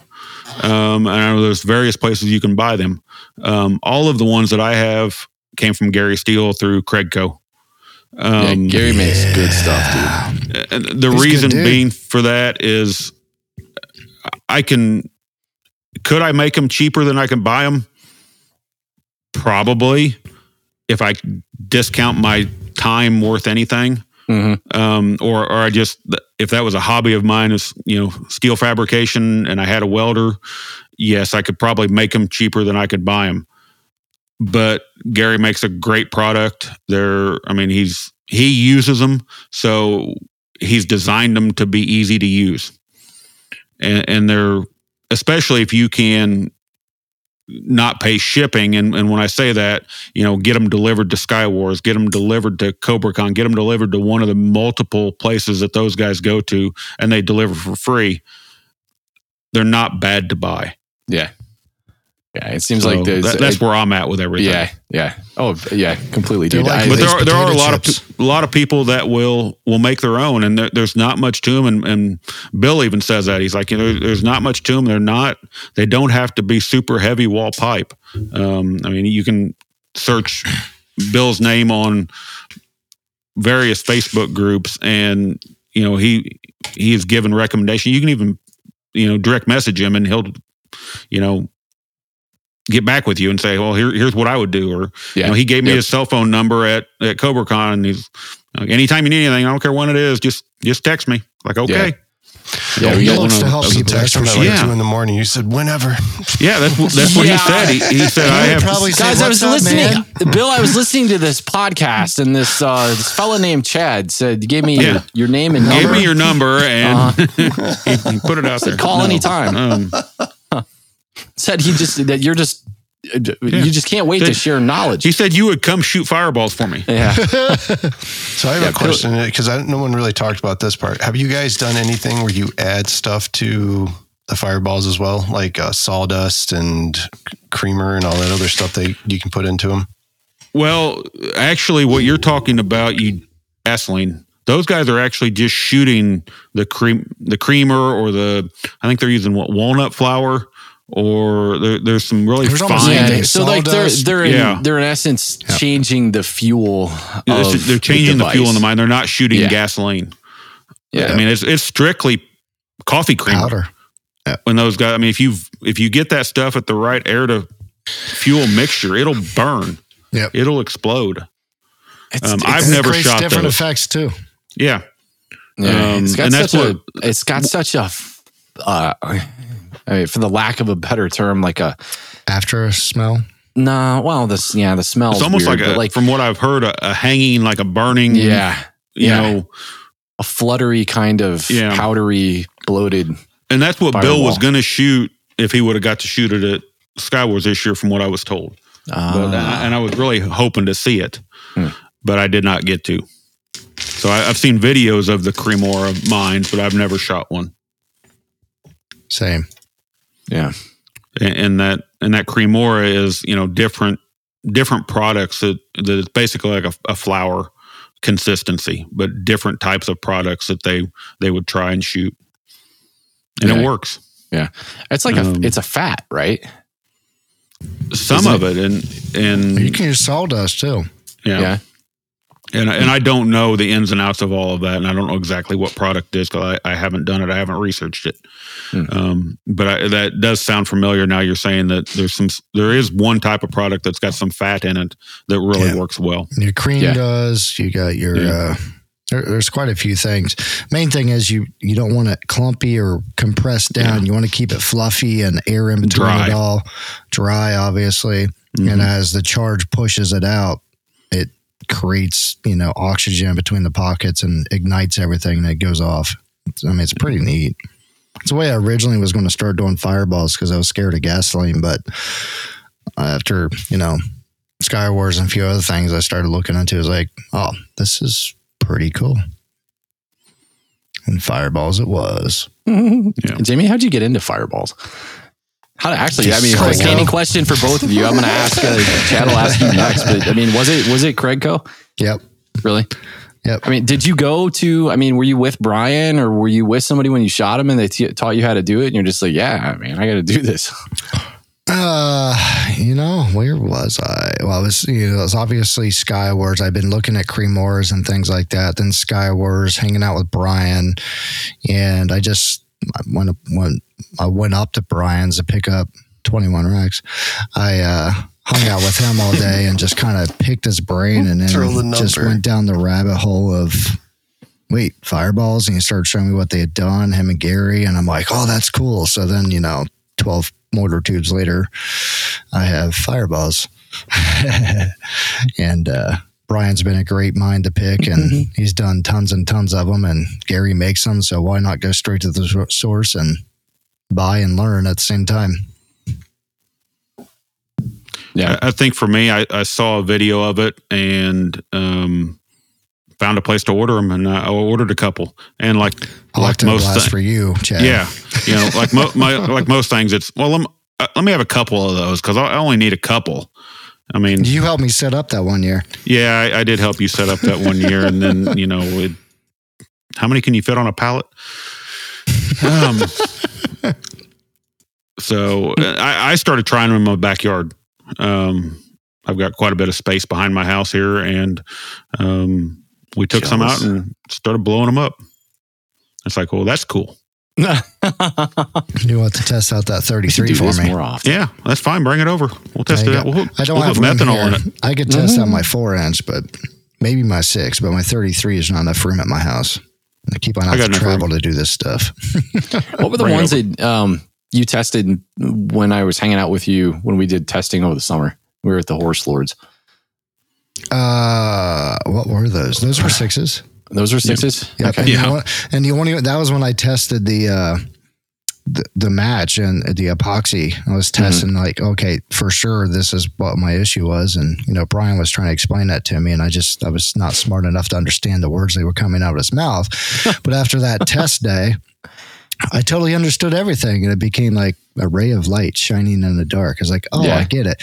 The one charge that didn't go off was, you know, the inevitable bad match that, you know, the wires were showing in and shunted itself inside. Yeah. Um, I should have caught that because it was very evident that, that that happened, but I didn't pull the shroud back and see it. Yeah. Um, but yeah, those were sixes. Those were fun. Yeah. Fours are nice, but they're they're hard to work with just because they're a little bit smaller, fitting that charge down in there. You know, it, they're just kind of tiny. Hmm. The sixes are like perfect in all aspects. They're not heavy to carry around for the most part. Yeah. They're beautiful set, and like Chad said, combine a few of them together, it just it's even I, bigger. I really like the sixes. Um, it, it just they get they work well for the way I use them right now. Mhm. Um, and, and you know, pick a six inch up and then pick one of the twelve inches up, and it's like, oh my god, why did I do this? That's why we both only have one. Yeah. Um, How many 12s have you guys put together? Have you put together many 12s? We have not. No. We've He's done got my 12 this year, so he could put two Yeah. 12s together. I've got Hmm. two 12s. Right, Right with now. the 33 in the middle, right? Well, I'm going to end up with another 33 for what I want to do. I want two 33s for what I'm thinking I'm going to do this Why year. stop so- there? Three. you got enough room. Okay. God. oh man, I'd kill to have that much space to test stuff. I am very lucky. Yeah. Well, especially In if they're quiet, right? I mean, if, Yeah. if and if, if fireballs are quiet, I mean, you could probably get away with testing them, and it's like mm, you know, nobody ever knows. Not Well, that you I- can, but your neighbors call you and ask if everything's okay. I yeah, was just gonna say, When when the fireball goes up above the buildings and, and everything Yeah. else, they No. I know Your you're a- neighbors call and I say, know you're- why didn't you invite me? Yeah. I, I have had multiple texts of everything okay over there. Yep, perfect. Sure. Jamie's neighbors call and go, "You killed my horse." Nah. that's a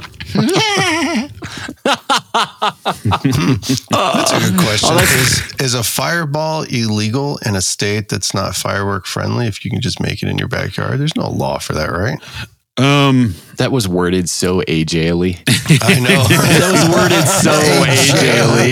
AJ. That's I- I- totally Oh legal, God. right? I, I believe the saw the the Christmas story. I believe the answer would be yes, AJ. Um, and, and because there's there's multiple ways to get black powder, um, depending on what you're using and where you're buying it from and what licenses you have to have it. Um, but I think once you use any of it in a fireworks capacity, you it would make it a firework. I don't know that it, you call it a flame effect, and it would be, you know, oh, it's fine then. Hmm. But I, your mileage may vary. Consult your local legal authority. Yeah, right. We're not lawyers. Do everything when We're they're not, fine. wait, we're not lawyers. We're freaks. Yeah, we're- No, I was just it Keep just in popped mind, in my we do head. 'cause this I'm on like, legal hmm, days, shoot our own shoot sites Uh-huh. and licenses. Just one day, I know- go in my I know some of the backyard with places- tube, Watch my neighbors see me pour gasoline in the tube. Like, what are you doing? And be like, something illegal. They said I could do it. Listen, Guys, when this- it gets I listened to dark, this everyone podcast and wants they to said- see this. Yeah. Trust me. yeah, Yeah. it's fine. Go wrong. It's fine. It's fine. I just I don't know why I picture Wilson in uh, Home Improvement standing at the fence, watching Tim the Toolman Taylor dumping 400 gallons of gas down a tube. Oh, I wouldn't do howdy, it. I'd invite neighbor. Jamie. What you doing I don't know what I'm doing with that stuff. Yeah. Plus, dropping a lift charge in there that that's probably the part that I don't like the most. It Yeah. would, or I've never done it, but it's it feels like it would scare the hell out of me. It- it- and by dropping, it's lowering it Uh, down. yeah, it's it's knowing you're you're actually it's you're It's drop. not. It can go off. it- it's no no different than loading a Craig Cannon. Korak. I mean, you're you're dropping a an effect down there, and uh, you know, I- Yeah, I maybe- think the outcome of a bad deal with both of those things is the same. Um, and you're, you're you're you're comfortable doing that. Yeah, maybe just put that cigarette out before you load. Yeah. Maybe a little too comfortable. Probably. I mean, I I would say we're all to the point where we're complacent with some of this stuff at times. Yeah. Mhm. You, know, you just get you get so used to doing it. Yeah. Yep. Um. you know, That's the truth, man. Yeah. That's the truth. And then, you know, you're you're constantly um reminded, you know, we get we get reminded when we do our our uh, annual trainings um for our licenses here in Ohio. Um, you know, the APA will come in and show us videos of some poor bastard that got a little too comfortable. yeah. I look at my arm every day. Thanks, Bo. Well, Chad, you're a man's man, and uh, you know when it comes to packing that gerb, Yeah. I just give it hell, man. Yeah. You don't have to hit it that hard. What are we talking about? Me blowing myself up. You gotta post man, the. Uh, Again, what are we talking about? crap you send it, of me, dude. Send us the. Can we Can't post the? Can we post felt. your shirt video? Yeah. On the or not the video, the just your shirt picture on the Yeah. Facebook page. Use that. Hey, that's a great cover. That is Yeah. truly Yeah. is. It's a great reminder. Yeah, that's true. Please do not attempt fireballs without Look, professional training. I've, no, I've got the, I've got the, I've been working on the title all week for this episode. It's going to be the sovereign state of Chad and Jamie's fireballs. Please do not try fireballs without professional training. See your Uh, local club. Yeah, and then that's perfect. Then Chad's uh, picture with the shirt. You know, Which was at a club. after after the Yeah. fact, you know, I wish it would have been something cool like a fireball, but it was a freaking gerb. Well, Yeah, those things are dangerous. Yeah, tell me about it. Those little tiny things, you don't think about it. I had to buy somebody a new tent because of that. It kind of reminded me of one of those little uh, things you light and let it float up a lantern. That was the first time I met you guys. it was. Yep. Yeah. Yeah. Yeah. Well, I and it's I, it was interesting too because at that up at that Queen song. event, it's like you know after that happened, everybody's you know obviously you know super super concerned for you, but the uh, um you know the message around the camp was yeah it was the Heartland guy it was the only Heartland guy that came. Did uh, have we ever had like another class to teach how to I wasn't. build stuff since? I wasn't a Heartland guy. I was just a new guy. Just I thought for I don't know like that people called you the Heartland guy. I don't Knew think you, people call I me guess. a dumbass. That's what we call you now. Yeah, some new guy came, blew himself up, and left. and there wasn't a lawsuit. So uh, you know, I- it's like uh, now the consensus is, yeah, he's pretty cool. yeah, He even showed up a second time. yeah, he came back. He back. came back.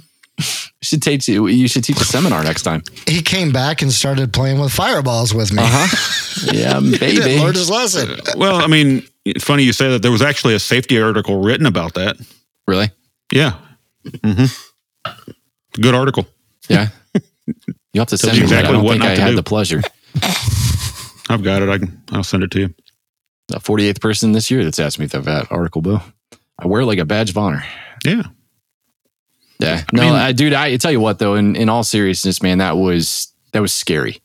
It's one of those things on a on a shoot site. It's like when you're someplace and you know you're at an air show or something, setting up fireworks, and all of a sudden you hear a big boom, and then it's you know part of somebody's air show or whatever. It just it scares you to death. But like you know that particular instance, you know, being out in the field and setting up, and then all of a sudden you Mhm. just hear that that screeching, screaming of the gerb start to go off, and you turn turn around and look, and it's like it's like you know Like dragon's breath right through the top of that tent, and there's Yeah. people right next to it. I mean, your heart stops. Yeah. and I cannot imagine for a split second, you know, how you felt in in that moment, dude. the good thing for me about it was we figured out what I did wrong. We, I mean, we're 100% we know what I did. It was my fault. And we were able to use it as a, you know, teaching moment of, Mhm. you know, we talk about these things and here's why you don't do it. We know exactly what happened, what went wrong. And it, yeah, that's what happens. Yeah. Yeah. Um, so got a little scar. It'll be okay. I heard chicks dig those though. yeah, they do. A- AJ likes it. oh man. But no, came back. Then we got got into fireballs. I mean, what could go wrong? More. Gerbs weren't bad enough. We'll throw some gasoline on top of it. Yeah, That's- yeah. Just don't put gerbs in the gasoline. We'll put gerbs in the gasoline. Then you put them in the lift charge. well, I mean, as far as uh, so, you know, we've gone over process, you know, we've gone Mhm. over procedure, we've gone over using them creatively. Um, I mean, do you guys, you guys execute yours as part of the script, or do you separate those when it comes to uh, the actual ignition of the fireball? How do you guys like to do it? Mine are all scripted. Cool. Um, I, I will put them in spots in the show that I think they will add to the show, and I, I script them in. Yeah. Um, I, I've never, I mean, with the exception of testing here and, and doing some things like that, manually firing them. Now it is it is a lot of fun to manually fire them, um, and it, it's one thing to know when they're coming in a show and you know the music's building up to it and you know when it's going to happen. It's another thing to press the button and be. And, and again, you're when we're testing them, we're a lot closer than what they are when I'm doing them in a show. Yeah. Right. And you know, just that feeling of the initial heat and the, the watching that burn go up is is it's it's like us setting off fireworks. It's just a really neat feeling. Yeah. Um, well, it's a it's a really cool special effect, man. Mhm. It's a really cool special effect, and you know, you get Jamie. I think you nailed it on the head at the beginning of the episode. You know, I like we spend so much time scripting these super super stellar and intricate pyro musicals, and you know, Yeah. you hope that that resonates with the crowd, and it does. But what winds up being like the show stealer is these cool, these cool explosions that you know everybody just puts in the back of their mind. If they haven't seen them before, they're like, "Oh my god, you know, something crazy just happened. Like, you know, something went wrong." So I think it's that just that association um, with fireworks. But then again, it could just because they're cool. If you watch and now last- in my shows, they expect them. yeah, So now you've got to find ways to use them in a different manner than you've used them in the past. I don't, much like everything else, I don't know that people would care that if I just, you know, went out there and shot 15 fireballs up at once, Yeah, they'd still yeah. love it, think it's great, greatest thing they've ever seen. Yeah. But I want to, I want to do something different with them than what I've done before. Yeah. Just like with the rest of the show. I want to add different things in and, and try and make it so where you can't pinpoint where they're going to be at in the show. Yeah. Yep. And Yeah. I, I think initially the first time I did it, it, it caught everybody by surprise. And I'm, I want to try and get back to that because that's just a, a very neat reaction of watching people that fireballs go up and they're not expecting them. hmm Um, the the kids love them, the adults love them, um, and it is the one thing they remember. Yeah. you know. Yeah. I've never seen those before, and and you know, never seen that done before. How many times have you done a pyro musical and you've heard people? I've never, I didn't know you could do that with fireworks. Yeah. You know, Yep. I, I've never seen fireworks do that. I've never seen fireworks choreographed to music like that. It's the same way with the fireballs. You know, they they don't see them anywhere else. You're, you're not going to get them at a, you know, a city show or a backyard show and a. You shouldn't get them in a backyard show in a residential area. Yeah. Um, And when they get when they know the fireballs are going to be in the show, they get so excited when they go off. I mean, you've been to my show the last two years. You know, last year they loved the fireballs. This year, when they started hitting, especially that one segment, they just got louder and louder and more excited as they got bigger and bigger. Is just like, wow, they really like this. yeah. Of course, Chad's in the back ring going, "Do it again." yeah. Yeah. Standing in the back of the Well- truck. well, one year I'm going to have one of those Soaking fake it up. finales where Chad goes, "Do it again." boom! I'll and do then it you're going to do it again. again. do it again. Yeah. Oh, man. I love it. You should just build a little float for your dad, Bo, so he can do it on the lake. Dude, I, you know, I, I Dude, see. the perfect I spot know. for it. I know. I Yeah. see that. I see how giddy he gets when when he looks at fireballs. And actually, I mean, there was one year where yeah, he had thrown it out, and you know, typically with the lake stuff, you know, he's got he's got ideas at the lake, but you know, his ideas are they're they're kind of fleshed out, but I sometimes I can't really tell what it is. The one year that he got really excited, um, it included you know the idea of having a fireball, but you know, then me playing the Boy Scout, I'm thinking, oh man you police that you know how to because it's it's so hard keeping you know paddle boaters and kayakers and stuff away at certain points during the day when we don't have you know it's like we'll have the the rafts out and anchored then we have somebody at a distance that's just kind of watching those particular spots but just the size of the lake makes it kind of a logistical challenge but i agree It, man it would be a very cool. neat effect when a kayaker knocks the tube over during the day and there's gasoline floating on top That's of the right, water. and then a the week la- yeah, a week off later, you set see- the lake on fire. And a bunch of bluegill floating belly up I'm talking set the Bo lake on fire. Yeah, Bo starts to show. The first few seconds are actually a song, and then it pauses and it goes, "Lake of Fire." yeah the lake of fire You could Why are the fish coming out of the lake already cooked? Gloria, I think this fish is dead. It's already done. Call the fish guy. Oh, boys, we're about an hour and 28 minutes in. Um, we'll probably get some of that stuff edited. Thank you both so much for You're welcome. chatting for fireballs, man. This is really cool. Uh, we ain't done yet. We're gonna do some before we Oh. cut loose here. Um, we'll probably do some. Today in Pyro News.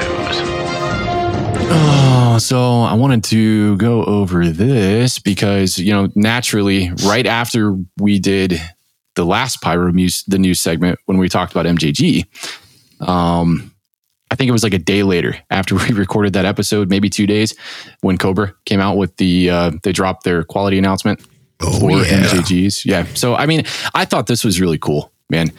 Um, uh, Chad, you use MJGs, yeah? No, You don't? I do not. Oh, that's a big man. Uh, so I don't use quick plugs either. He's a standard guy. he's old school.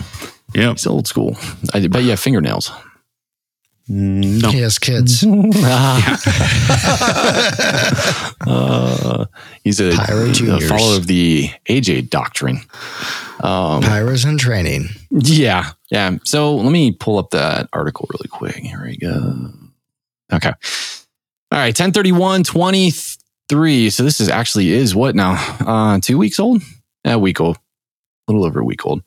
Uh, announcement on MJG Firewire initiators for the quality issues. You know, I think it's really cool. You know, we've, um, you know, on the podcast, we, eh, we obviously care uh, about the the quality of the products that we use. One, because the stuff is insanely expensive, and two, you know, we don't have any kind of commercial affiliations with anybody, and we're consumers. And I think we're always going to focus to try to look out for the consumer, and you know, make sure that just things are on the up and up, right? Because you know, people are people are going to talk um, when it comes to anything and everything that might affect what we believe in our mind's eye is like the the perfect pyro musical. And you know all of this stuff can affect or have an effect on you know what we spend so much time trying to put together. Um, but you know obviously cobra being a uh, you know being a distributor of MJG and you know standing behind the product you know they've they've done something really cool here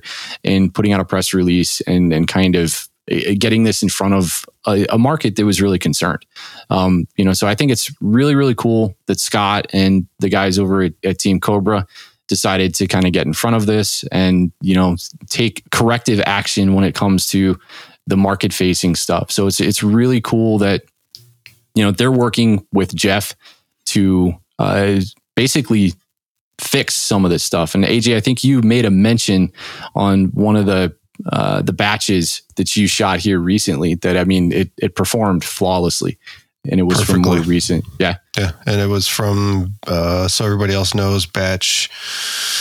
It was uh, nine eight of twenty three was my batch, and it was six hundred ninety eight Qs, and all of them went well except for one. I think it was a uh, it shunted. It won't fire, but still, I'll take that.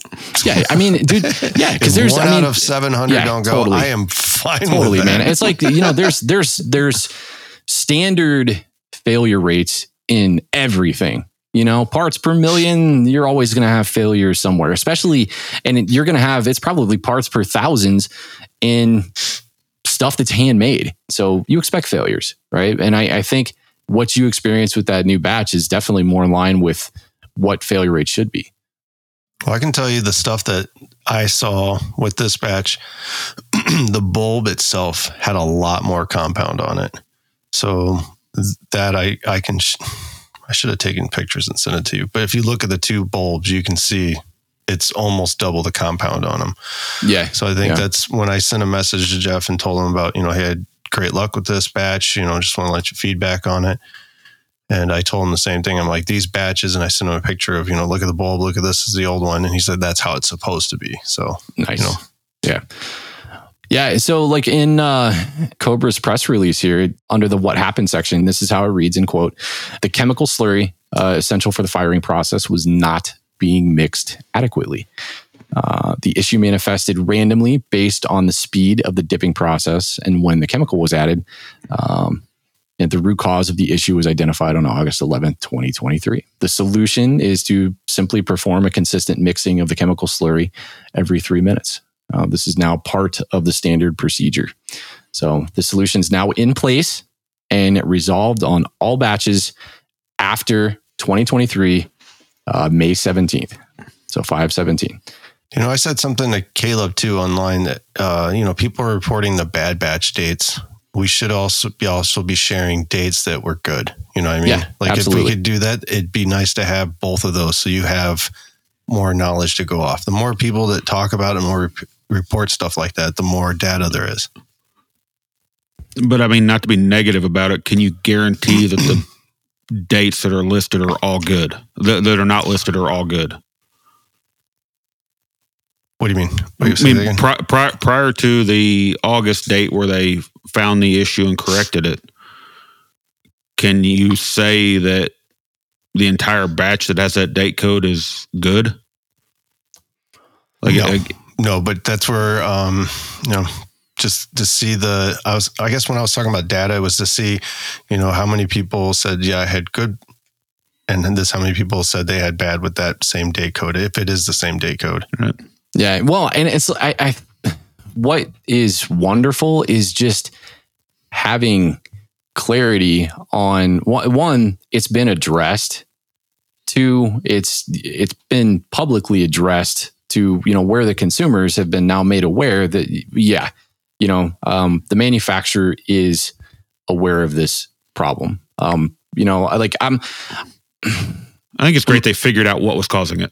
Yeah, a hundred and, percent. And fixed it. You know, you know i'm gonna go i'll go a little further here and this is you know this is probably a little bold to say but you know i'm i'm a little disappointed that this press release had to come from um, a distributor in, in cobra. I, it, it just kind of i i feel like it sucks that cobra had to fall on mjg's sword. Um and but you know that's just that's just me. Um you know, it looked like as far as the dates go here, you know, Chad, you mentioned, you know, the the root cause was identified August 11th, um, and you were talking about batches before that, but it looked like it was identified in 2023 of August, but they've got date codes. Let's see, one, two, three, four, five, six, seven, eight, nine, 10, 11, 12. They got 12 different batch date codes that they have kind of nailed down. Like, here's issues. And I'm, just making the assumption i don't know if if they've identified those date codes by people reporting issues and then just associating them with those batches. You know like hey we had uh, samples reported in we had failures reported in on x batch.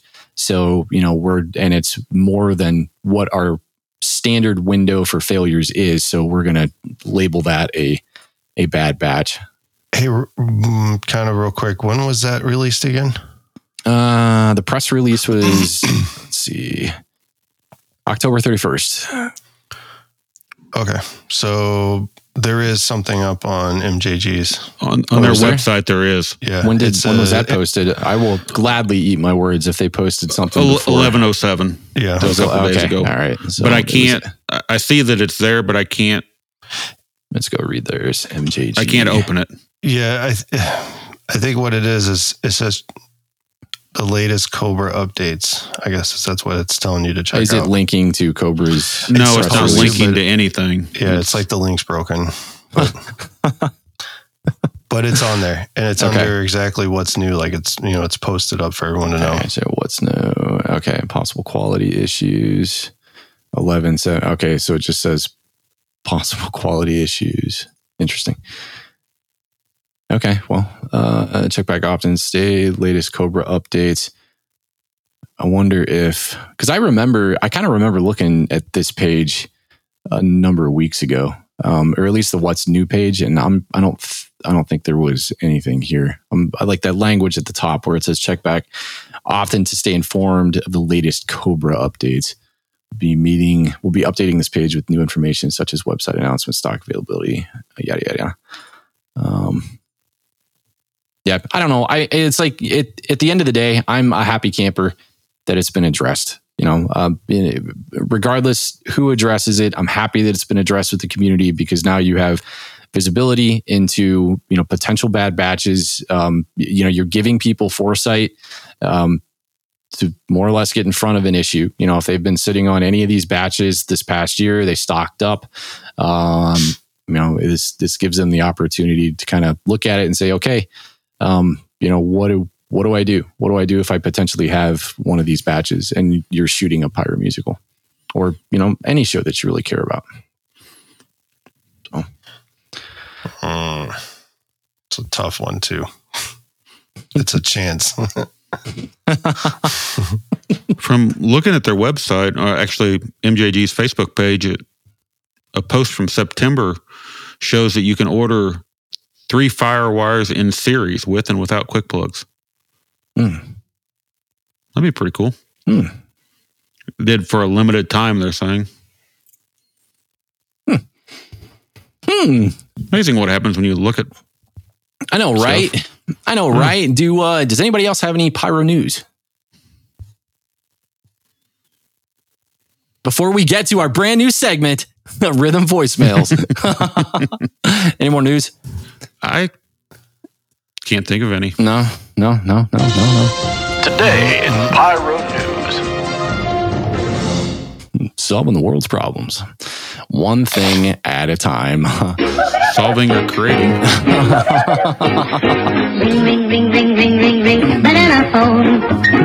Ring, ring, ring, ring, ring, ring, ring, banana phone. I've got this Okay, that's feeling. Totally just a placeholder. I'm going to make a much cooler one here sooner rather than later. they used to have that on. Uh, they used to have that on WLW. Uh, when Dad and I were driving to the Reds games when I was a kid, they'd play that. Man, I just cracked up. I thought that was so funny. Uh, all right, where's my little doohickey? Yeah. Uh, uh, uh, uh, uh, uh, uh, yeah. So the rhythm voicemail box is live, gang. Um, uh, if you would like to leave us a voicemail, uh, you can head over to bozie8823.com forward slash rhythm pyro. And the rhythm voicemail section, there's going to be a little button says start recording. Go ahead and click that, and you can tell us off. All Why right, do they so got to tell us off? What did they want to give us a? Or they can, yeah, or you can ask a question, but I, We're not that bad. I would rather you guys make colorblind and Spanish jokes.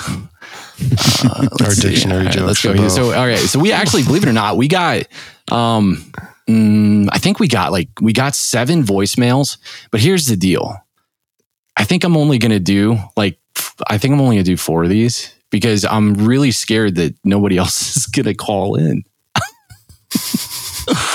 uh, let's see. Okay. Here we'll get to. Yeah, until they hear this one, they're like, yeah, "All right, I'm I don't know. this." We'll see. Either, yeah, yeah. Okay, we'll do. Let's do this one. So, These idiots will play anything that's left on the voicemail. all right. So the first one we got actually we got three from anonymous folks. I think. Yeah, here we'll play this first one. All right, this first one's from uh, I believe no name. I am glad to learn that I am not the only person that calls AJ Alfredo Pasta Boy. I think um, That's good. Hold on, that's good. okay. um, to be honest, that he needs to change his Facebook bio to that. That would be honestly hysterical. There you go. Can you do that, please? Please change it. The the subscribers It's want been that. requested. Alfredo Pasta Boy. Actually, you know what? I never did Pasta put your I never did put your uh, bio back up on the rhythm page uh, before Skywars. So this is wonderful. I'm making a note. love it. Uh, Pasta, pasta boy. repost AJ's bio. I've never wanted to do that more. Who cost? Who called? Well, I guess. God, I really want to. I I'm hoping that these. Uh, hold on. Let me go to the website that where the voicemails come in. I I think that one. Yeah, that one was anonymous. Shoot. Did that voice sound familiar? Do you guys have a first name? It sounded familiar for a Okay. second. He's trying to. I'd have to hear it one more time though. oh god. Okay.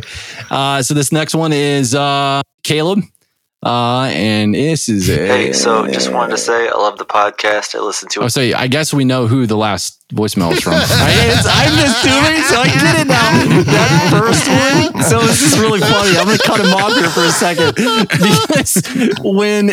Uh, so I get notifications in the inbox when the voicemails come in, and I saw Caleb's, but it was on top of like two from anonymous posters, and they all came in at the same time. And here I was thinking to myself, man, this is awesome. We're getting, we're getting a lot of people You doing gotta change your voice if you're gonna I put it got anonymous. 60. we Oh probably my got seven voicemails from Caleb. That's great. I don't care who you are. listen to it every Friday morning at work. Um, also, you guys should get me on the podcast sometime. Um, we Come can man. definitely talk about um, my pyro experiences and then also uh, me setting up the um, pro line group this year. yeah, um, baby. and how that has helped um, and whatnot. But yeah, definitely love the podcast. Love listening to you guys. Keep it up. Thank you, Caleb. Appreciate it, Caleb. man. Thanks for listening. That's awesome, dude. Thank for you for us listening. rambling and Yeah. When he started the, the Pro Line group, it takes a lot of initiative to do something like that, to moderate and, you know, always stay on top of that. I don't think a lot of people understand how much work that is. So thank you, dude, from the bottom of my heart, um, for sure. I that I love that. It's thank you for taking that initiative and doing that. and not only that, but that's that site pops up easy when people are searching for that stuff. So it's it gives it's an actual site for that. You know what I mean? Yeah, it's For- a resource dedicated for, you know, one for pro and the gray area that it falls in. So like it's, you know, taking that initiative and building a group that is geared toward education. That's stellar. I mean, that's the name of the game. Thank you, Caleb. Appreciate you, brother. All right, let's see. What else we got here? Up, up, up, up, up. All right, if this one's from Caleb, then we have to play the other two. In hopes that not all of the voicemails are from Caleb. When you're out on a date night with your husband and he would rather listen to your podcast than converse with his wife, you can take your podcast and shove it. Oh, you can suck it, you rhythm sucks it. Hey, lady, I will have you know that uh, Hold on, you might you're know welcome. this. Yeah, you might know who she I think is. I know who it is. I think I know. That's it's so actually that one came with a name. It says Nicole, and I think that's I believe that's John's wife. So Nicole, you're welcome. I would argue that on the little running track that goes around the football oh. field of life, we might be a hurdle in between you and John, but you'll get over that hurdle. I can't say anything. I live close by. She'll come over and slap me. So I'm kidding, Nicole. That's awesome. Thank you so much. And this is honestly, I love, I love that. I oh, want people to call in and just give a shit. Okay, I do want to play the other ones now. this is too much fun. it's like Pringles once you pop. All you right, I know. That's right. This is great. All right, here, do me a favor because I don't think I downloaded the other two yet. Talk amongst yourselves for just a second. Uh, yeah, Alfredo Pasta Boy. Wow. Where can we put the, hey, that color might is make a good t-shirt. The Pasta, oh, Italian whatever. Mexican. Pasta can be any color. God, you handicap sticker seeking piece of shit. I was trying to make the two know. match and be funny, you know, colorblind and pasta boy. Yeah. Uh, let's see. oh man, you're gonna hate me. The last minute, I've been flicking this pen. Oh, well, Oh my God. Why are you even here? I don't know. Is it can't be as bad as Jamie resting his nose on the mic in between It's okay. Jamie talking sessions. It's Actually, okay. that's why this is. I love this whole fireball topic because you talk so much that I might not have to edit out you breathing into the mic nearly as much as I usually do. I will just do. stop breathing. I don't want you to do that. yeah, don't do that. I don't want you to do that. I'm just glad I haven't got yelled at for something yet. Now you see why I don't talk. All right, there we go. Time for Oh, so Dane sent us a message. I didn't get. Oh, please, God, this is disastrous. I swear I'm gonna have to get Did together you get someday. Dane's? Yeah, I got it downloaded here. We'll do his while I hunt for the other one. I really don't want to miss this though. God, I love Dane. All right, here we go. Uh, Hello? Is anybody there? Hello? One. Do I one representative? Representative? One. One pound. One. I hate these damn things. Alexa, are you there? I want Alexa. Alexa's not picking up. I don't know. I'm trying to reach the this the this rhythm rhyme pyro people. And the only one over there I think that's competent is is Alexa. Uh, she's the one that always has the voice of reason and makes things right. These other Oh, dupes I, I don't know. One one's Mexican plumber uh, down there does the water flow uphill, right? I don't know. The other one's some kind of audio guy that I don't know makes everything work funny. Can't get anything to go right. good, though. Always has technical technical difficulty. You got that right. Alexa, are you there? I don't know. Anyway, it's amazing these these doofuses can make anything work. You just watch this Octoblast thing, and they had angles going ev- everywhere. anyway, Alexa, call me back. Uh, it was nice. Anyway, again, again Alexa's my Alexa's my favorite. See you, boys. See you, Dane. Dane, I love it. oh my god! See, and the whole time you thought you were gonna do it poorly. I was. That's masterful. I thought for sure in that minute and 30 seconds I was going to actually try to download the other voicemails, but I realized that I did nothing but listen intently. Fitting podcast to play that one on. Yeah, right? The Same timing was perfect. Oh, oh. Oh my It gosh. only took six hours to record this Yeah. episode. God, that's funny. Dan, we love you, dude. That's, that's stellar. Um, jeez, Uh, he's right. I mean, it's actually, I was really happy that I have nothing coming out of the speakers. Otherwise, uh, Alexa would have turned on. Nope, nope, nope. Thank you. Oh, it really did activate. Hey, Yeah. this message is for Bo and AJ. I want to start by saying. AJ, I uh, saw your show at Skywars. That was my first time there, and wow, I was uh, absolutely blown away with what I saw. It was I've all never seen anything like that quite in my life. Um, What is he talking about? it was very inspirational to me, and, and where I'd like to hone my craft um, in pyrotechnics and, and kind of take it from there. Which leads me to my question, uh, which I have is about parabolic curves. Um, how, how do you go about you know doing that? All the steps from that. You know, obviously it's a matter of picking the correct product, and you have your angles on your racks, and I'm not sure if timing's involved with that. Uh, What are all the steps to do that to accomplish what you want to see? Um, especially if you don't have the software to do it. I, I know um, it makes it a lot easier, I'm sure, but I'm currently not at that point. Uh, so I just like to know all the steps to that. Um, it's something I will learn how to do so I can incorporate it into my 4x8 boards.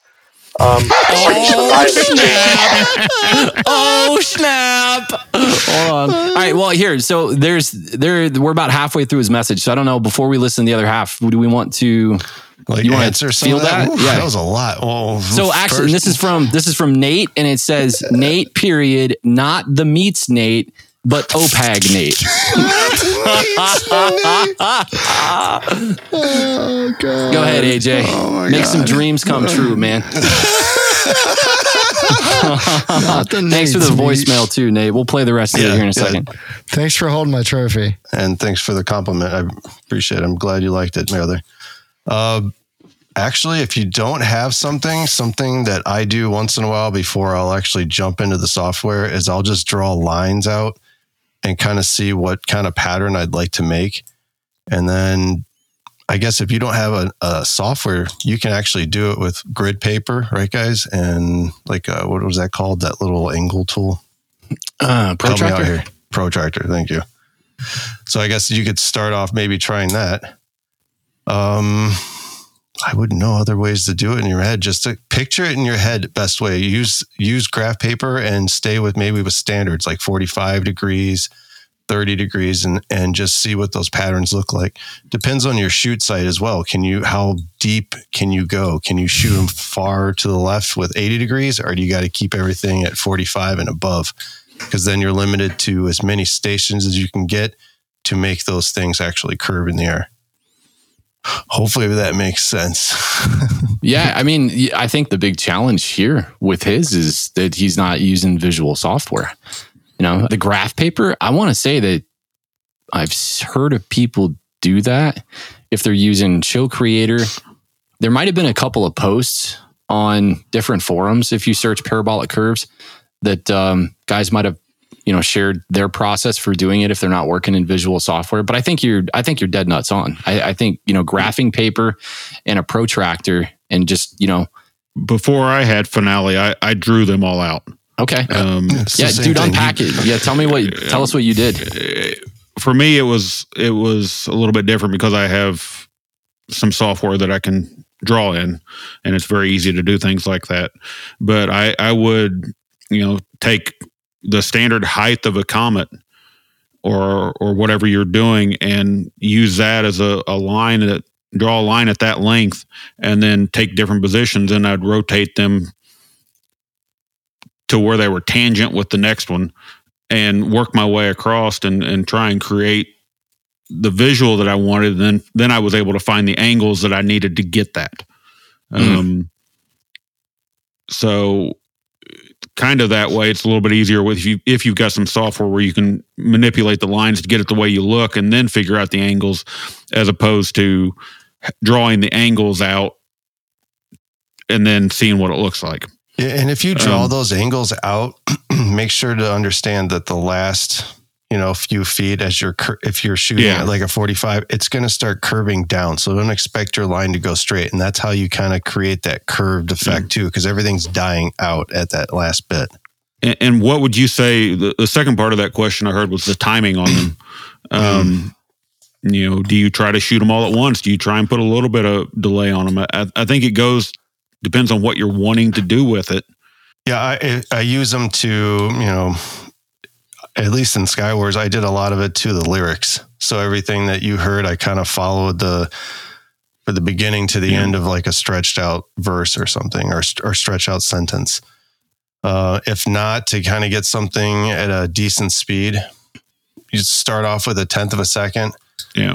and wherever your shoot site is, just do a small test too, just so you know what you're going to be working with. It'll help you out so much. Even if it's just, you know, 10 mines or 10, I'm sorry, 10 comets and just shooting them at not steep angles, but crisscross them to see what that pattern gets you. Mm-hmm. You know, one thing I've always wanted to try that I haven't done yet is is figure out the timing on what it takes to get the actual comet from position to position so that say you're going left to right the first one shoots and then about the time that that first comet gets to the second position the second position shoots. And as it so it starts building upon itself as it goes across. Um, i don't i don't think the the timing would be i mean it'd be very quick um, especially if you've got positions that are close to each other but you know time it that way um, would be one way to do it. But i mean it's it, ultimately you can do it however you want to and just get a different effect. Yeah, I guess there is a lot of other things that come into play. Like you said, it's if you are shooting, if you have 300 feet to play with, or do you Yeah. have 200 feet to play with, or 150 feet to play with, kind of thing. So Yeah. everything is going to come into you got seven stations every 30 feet, seven stations every 45 feet. Everything's going to change your your stepping mm. sequence time because you're spaced out farther or you're spaced closer together if you're closer together, the faster the timing is going to be because you're going to be shooting a lot more of them and eh, to mm-hmm. make that flow. If not, you'll be, if you're spaced out farther, you're going to fire them at a later time so that it gives a little bit time for that comet to reach that next one as it's going off and build. you know, I, I don't know. Has Ellery ever written down in a Facebook post or anything on how he does his? Because he does some amazing things without, to my knowledge, Just without any yes, type of without visual visualization software. software. I mean, the stuff that he does, I can't even do with Finale. I, he'll tell you if you ask him. Now, honestly, he's he's pretty straightforward too with um, you know in in posts if he's asked directly how he does it. You know, not having the visual software, maybe that's something that we can we can do here. Um, you know, uh, we'll dive into you know finale and show sim and um, you know create a couple of different videos maybe with different looks to parabolic curves and how they progress and how they bloom with different interval times uh, along the curve distances. Yeah. Yeah. And the, the effect i mean the effect that you choose is going to you know it, it either elongates or shortens your your curve right because if your effect tails start to burn out depending on where they burn out on the linear distances as that curve kind of moves then you're going to get a different feel and a different look Yeah. There was a Yeah. couple comets I didn't get to test and I they burned out way quick. So what I was hoping for a shape Yeah. was not a shape. It was just Yeah. kind of like a dissipation. I was like, Yeah. oh. All right, that is a good question, Nate. Let's listen to the latter half of this and see if there's anything else to it. going forward uh, and remain champion of the world. Uh, for, for Because he's going to do these parabolic curves on a 4x8 and he's, He's going to destroy. Jamie. He's coming after Jamie, brother. Wait, hold on. I didn't hear anything. Hold on. All right, I'm going to rewind it. I'm going to rewind it. He's calling. That's why he said hello to me and you at the very beginning. You know why? Because he's calling Jamie out. we got okay. So to give everybody else a little bit of context here, so Jamie is the you know he's the four x eight champion, two time, two time champion of the world. Nate won the four x eight last year. Now Jamie did not compete, so there's going to be a, a a a clashing of the the titans next year. All right, I rewind. Oh, okay. rewound This is just a Nate bit. who won the 4x4 Yes, this, this, year. is Nate that Oh, won the. Oh. Octoblast 4x8. No, this, is, not Nate. Well, I said meat. that. This he is said trophy that. Yeah, he said, placeholder Nate. Okay. this is this is Nate. He's keeping my trophy warm. Nate. point. Uh, so I just like to know all the steps to that. Um, it's something I will learn how to do so I can incorporate it into my four by eight boards. Um, so I can just annihilate Jamie going forward uh, and remain champion of the world uh, for 4x8 boards because his time is over with. He's had his shot. It's done and over. His, his Jamie money can't save him here. Um, it's, it's just, he's done. It, it is now my reign. Uh, so I appreciate that. but uh, the other thing, whose idea was it to do freaking voicemails? This isn't 1984 with your little wannabe radio show that you guys are trying to do. You have all the tech to do it. Just have someone call Oh in. my God! Hold on, I gotta rewind. I'm being too loud. With your little wannabe radio show that you guys are trying to do. You have all the freaking tech to do it. Just have someone call in. Much easier. Oh That's all I know. But I do look up to you guys a lot. You are truly inspirational to me, and I look forward to hearing your answer. I love it, dude. That was awesome. I never thought about having people call in. never crossed my First time mind. caller, long time listener. Yeah, well, dude, it's so. And, and to be honest, though, I would love to get to a point, maybe someday. I don't know when this is going to be. I want it to happen. I really do want to see this podcast become a video podcast. It's harder because we're all remote, um, especially with guests. But I would like to do that, and then you know, if if that comes to fruition, you know, maybe we'd be able to stream it and then have live call-ins. But I don't know, man. From from an outside viewpoint looking in, there's nothing good that could come out of that.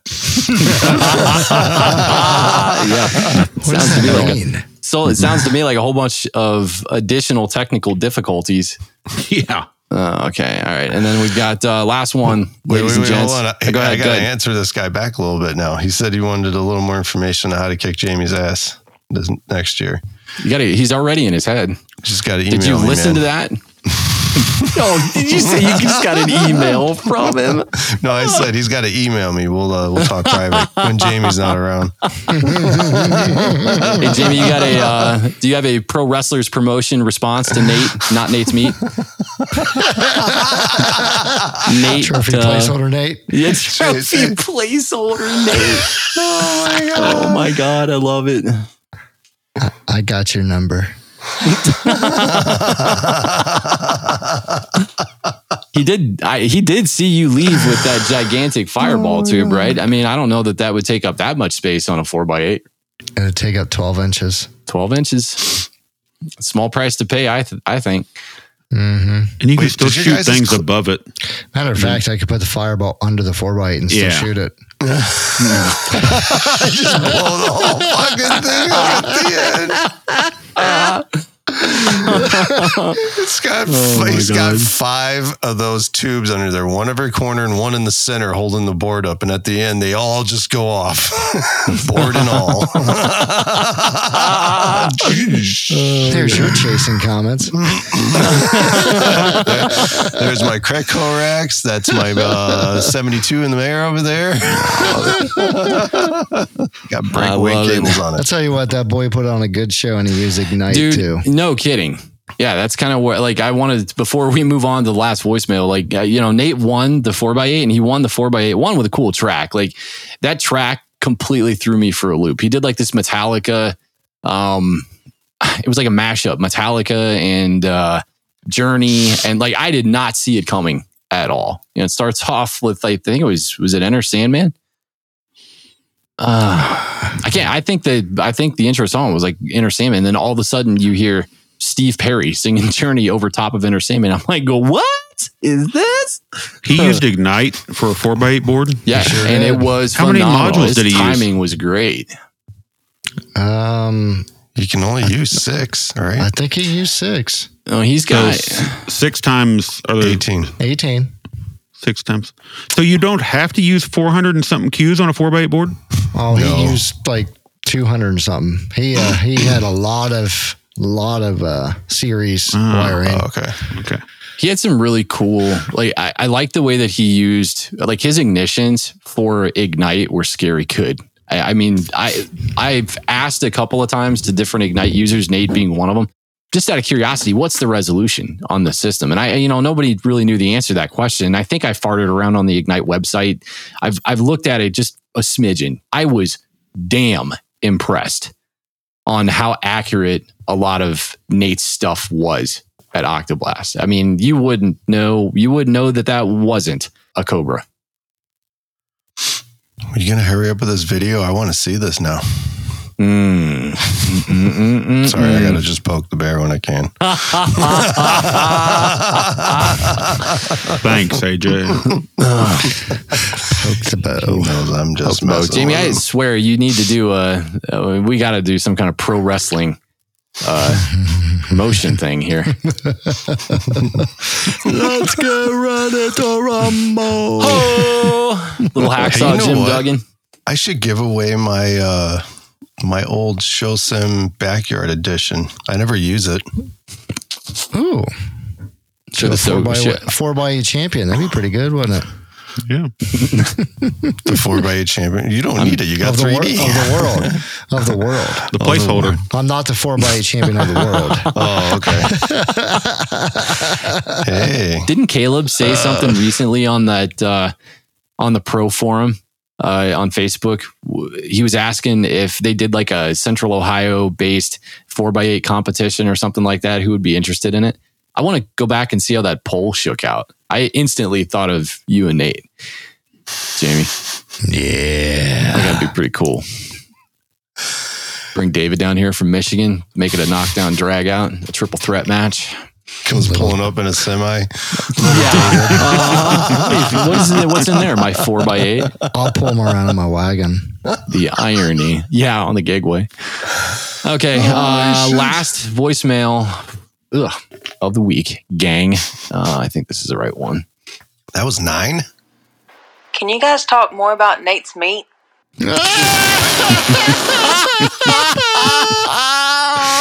It's magically delicious.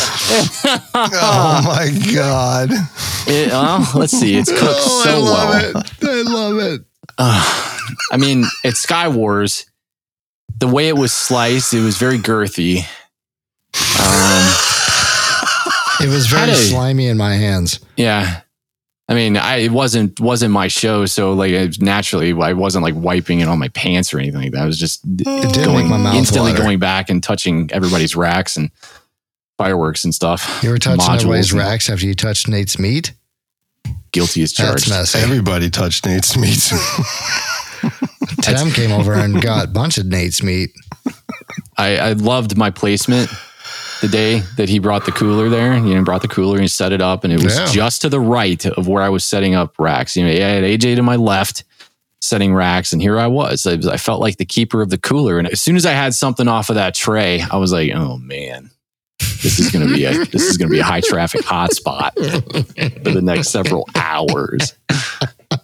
Oh man, that's funny. Nate's meat brought all the boys of the Nate's yard. meat. Nate's meat brought all boys to the yard. I don't know, caller. Uh, I don't know what we could tell you about Nate's meat that you don't probably already know.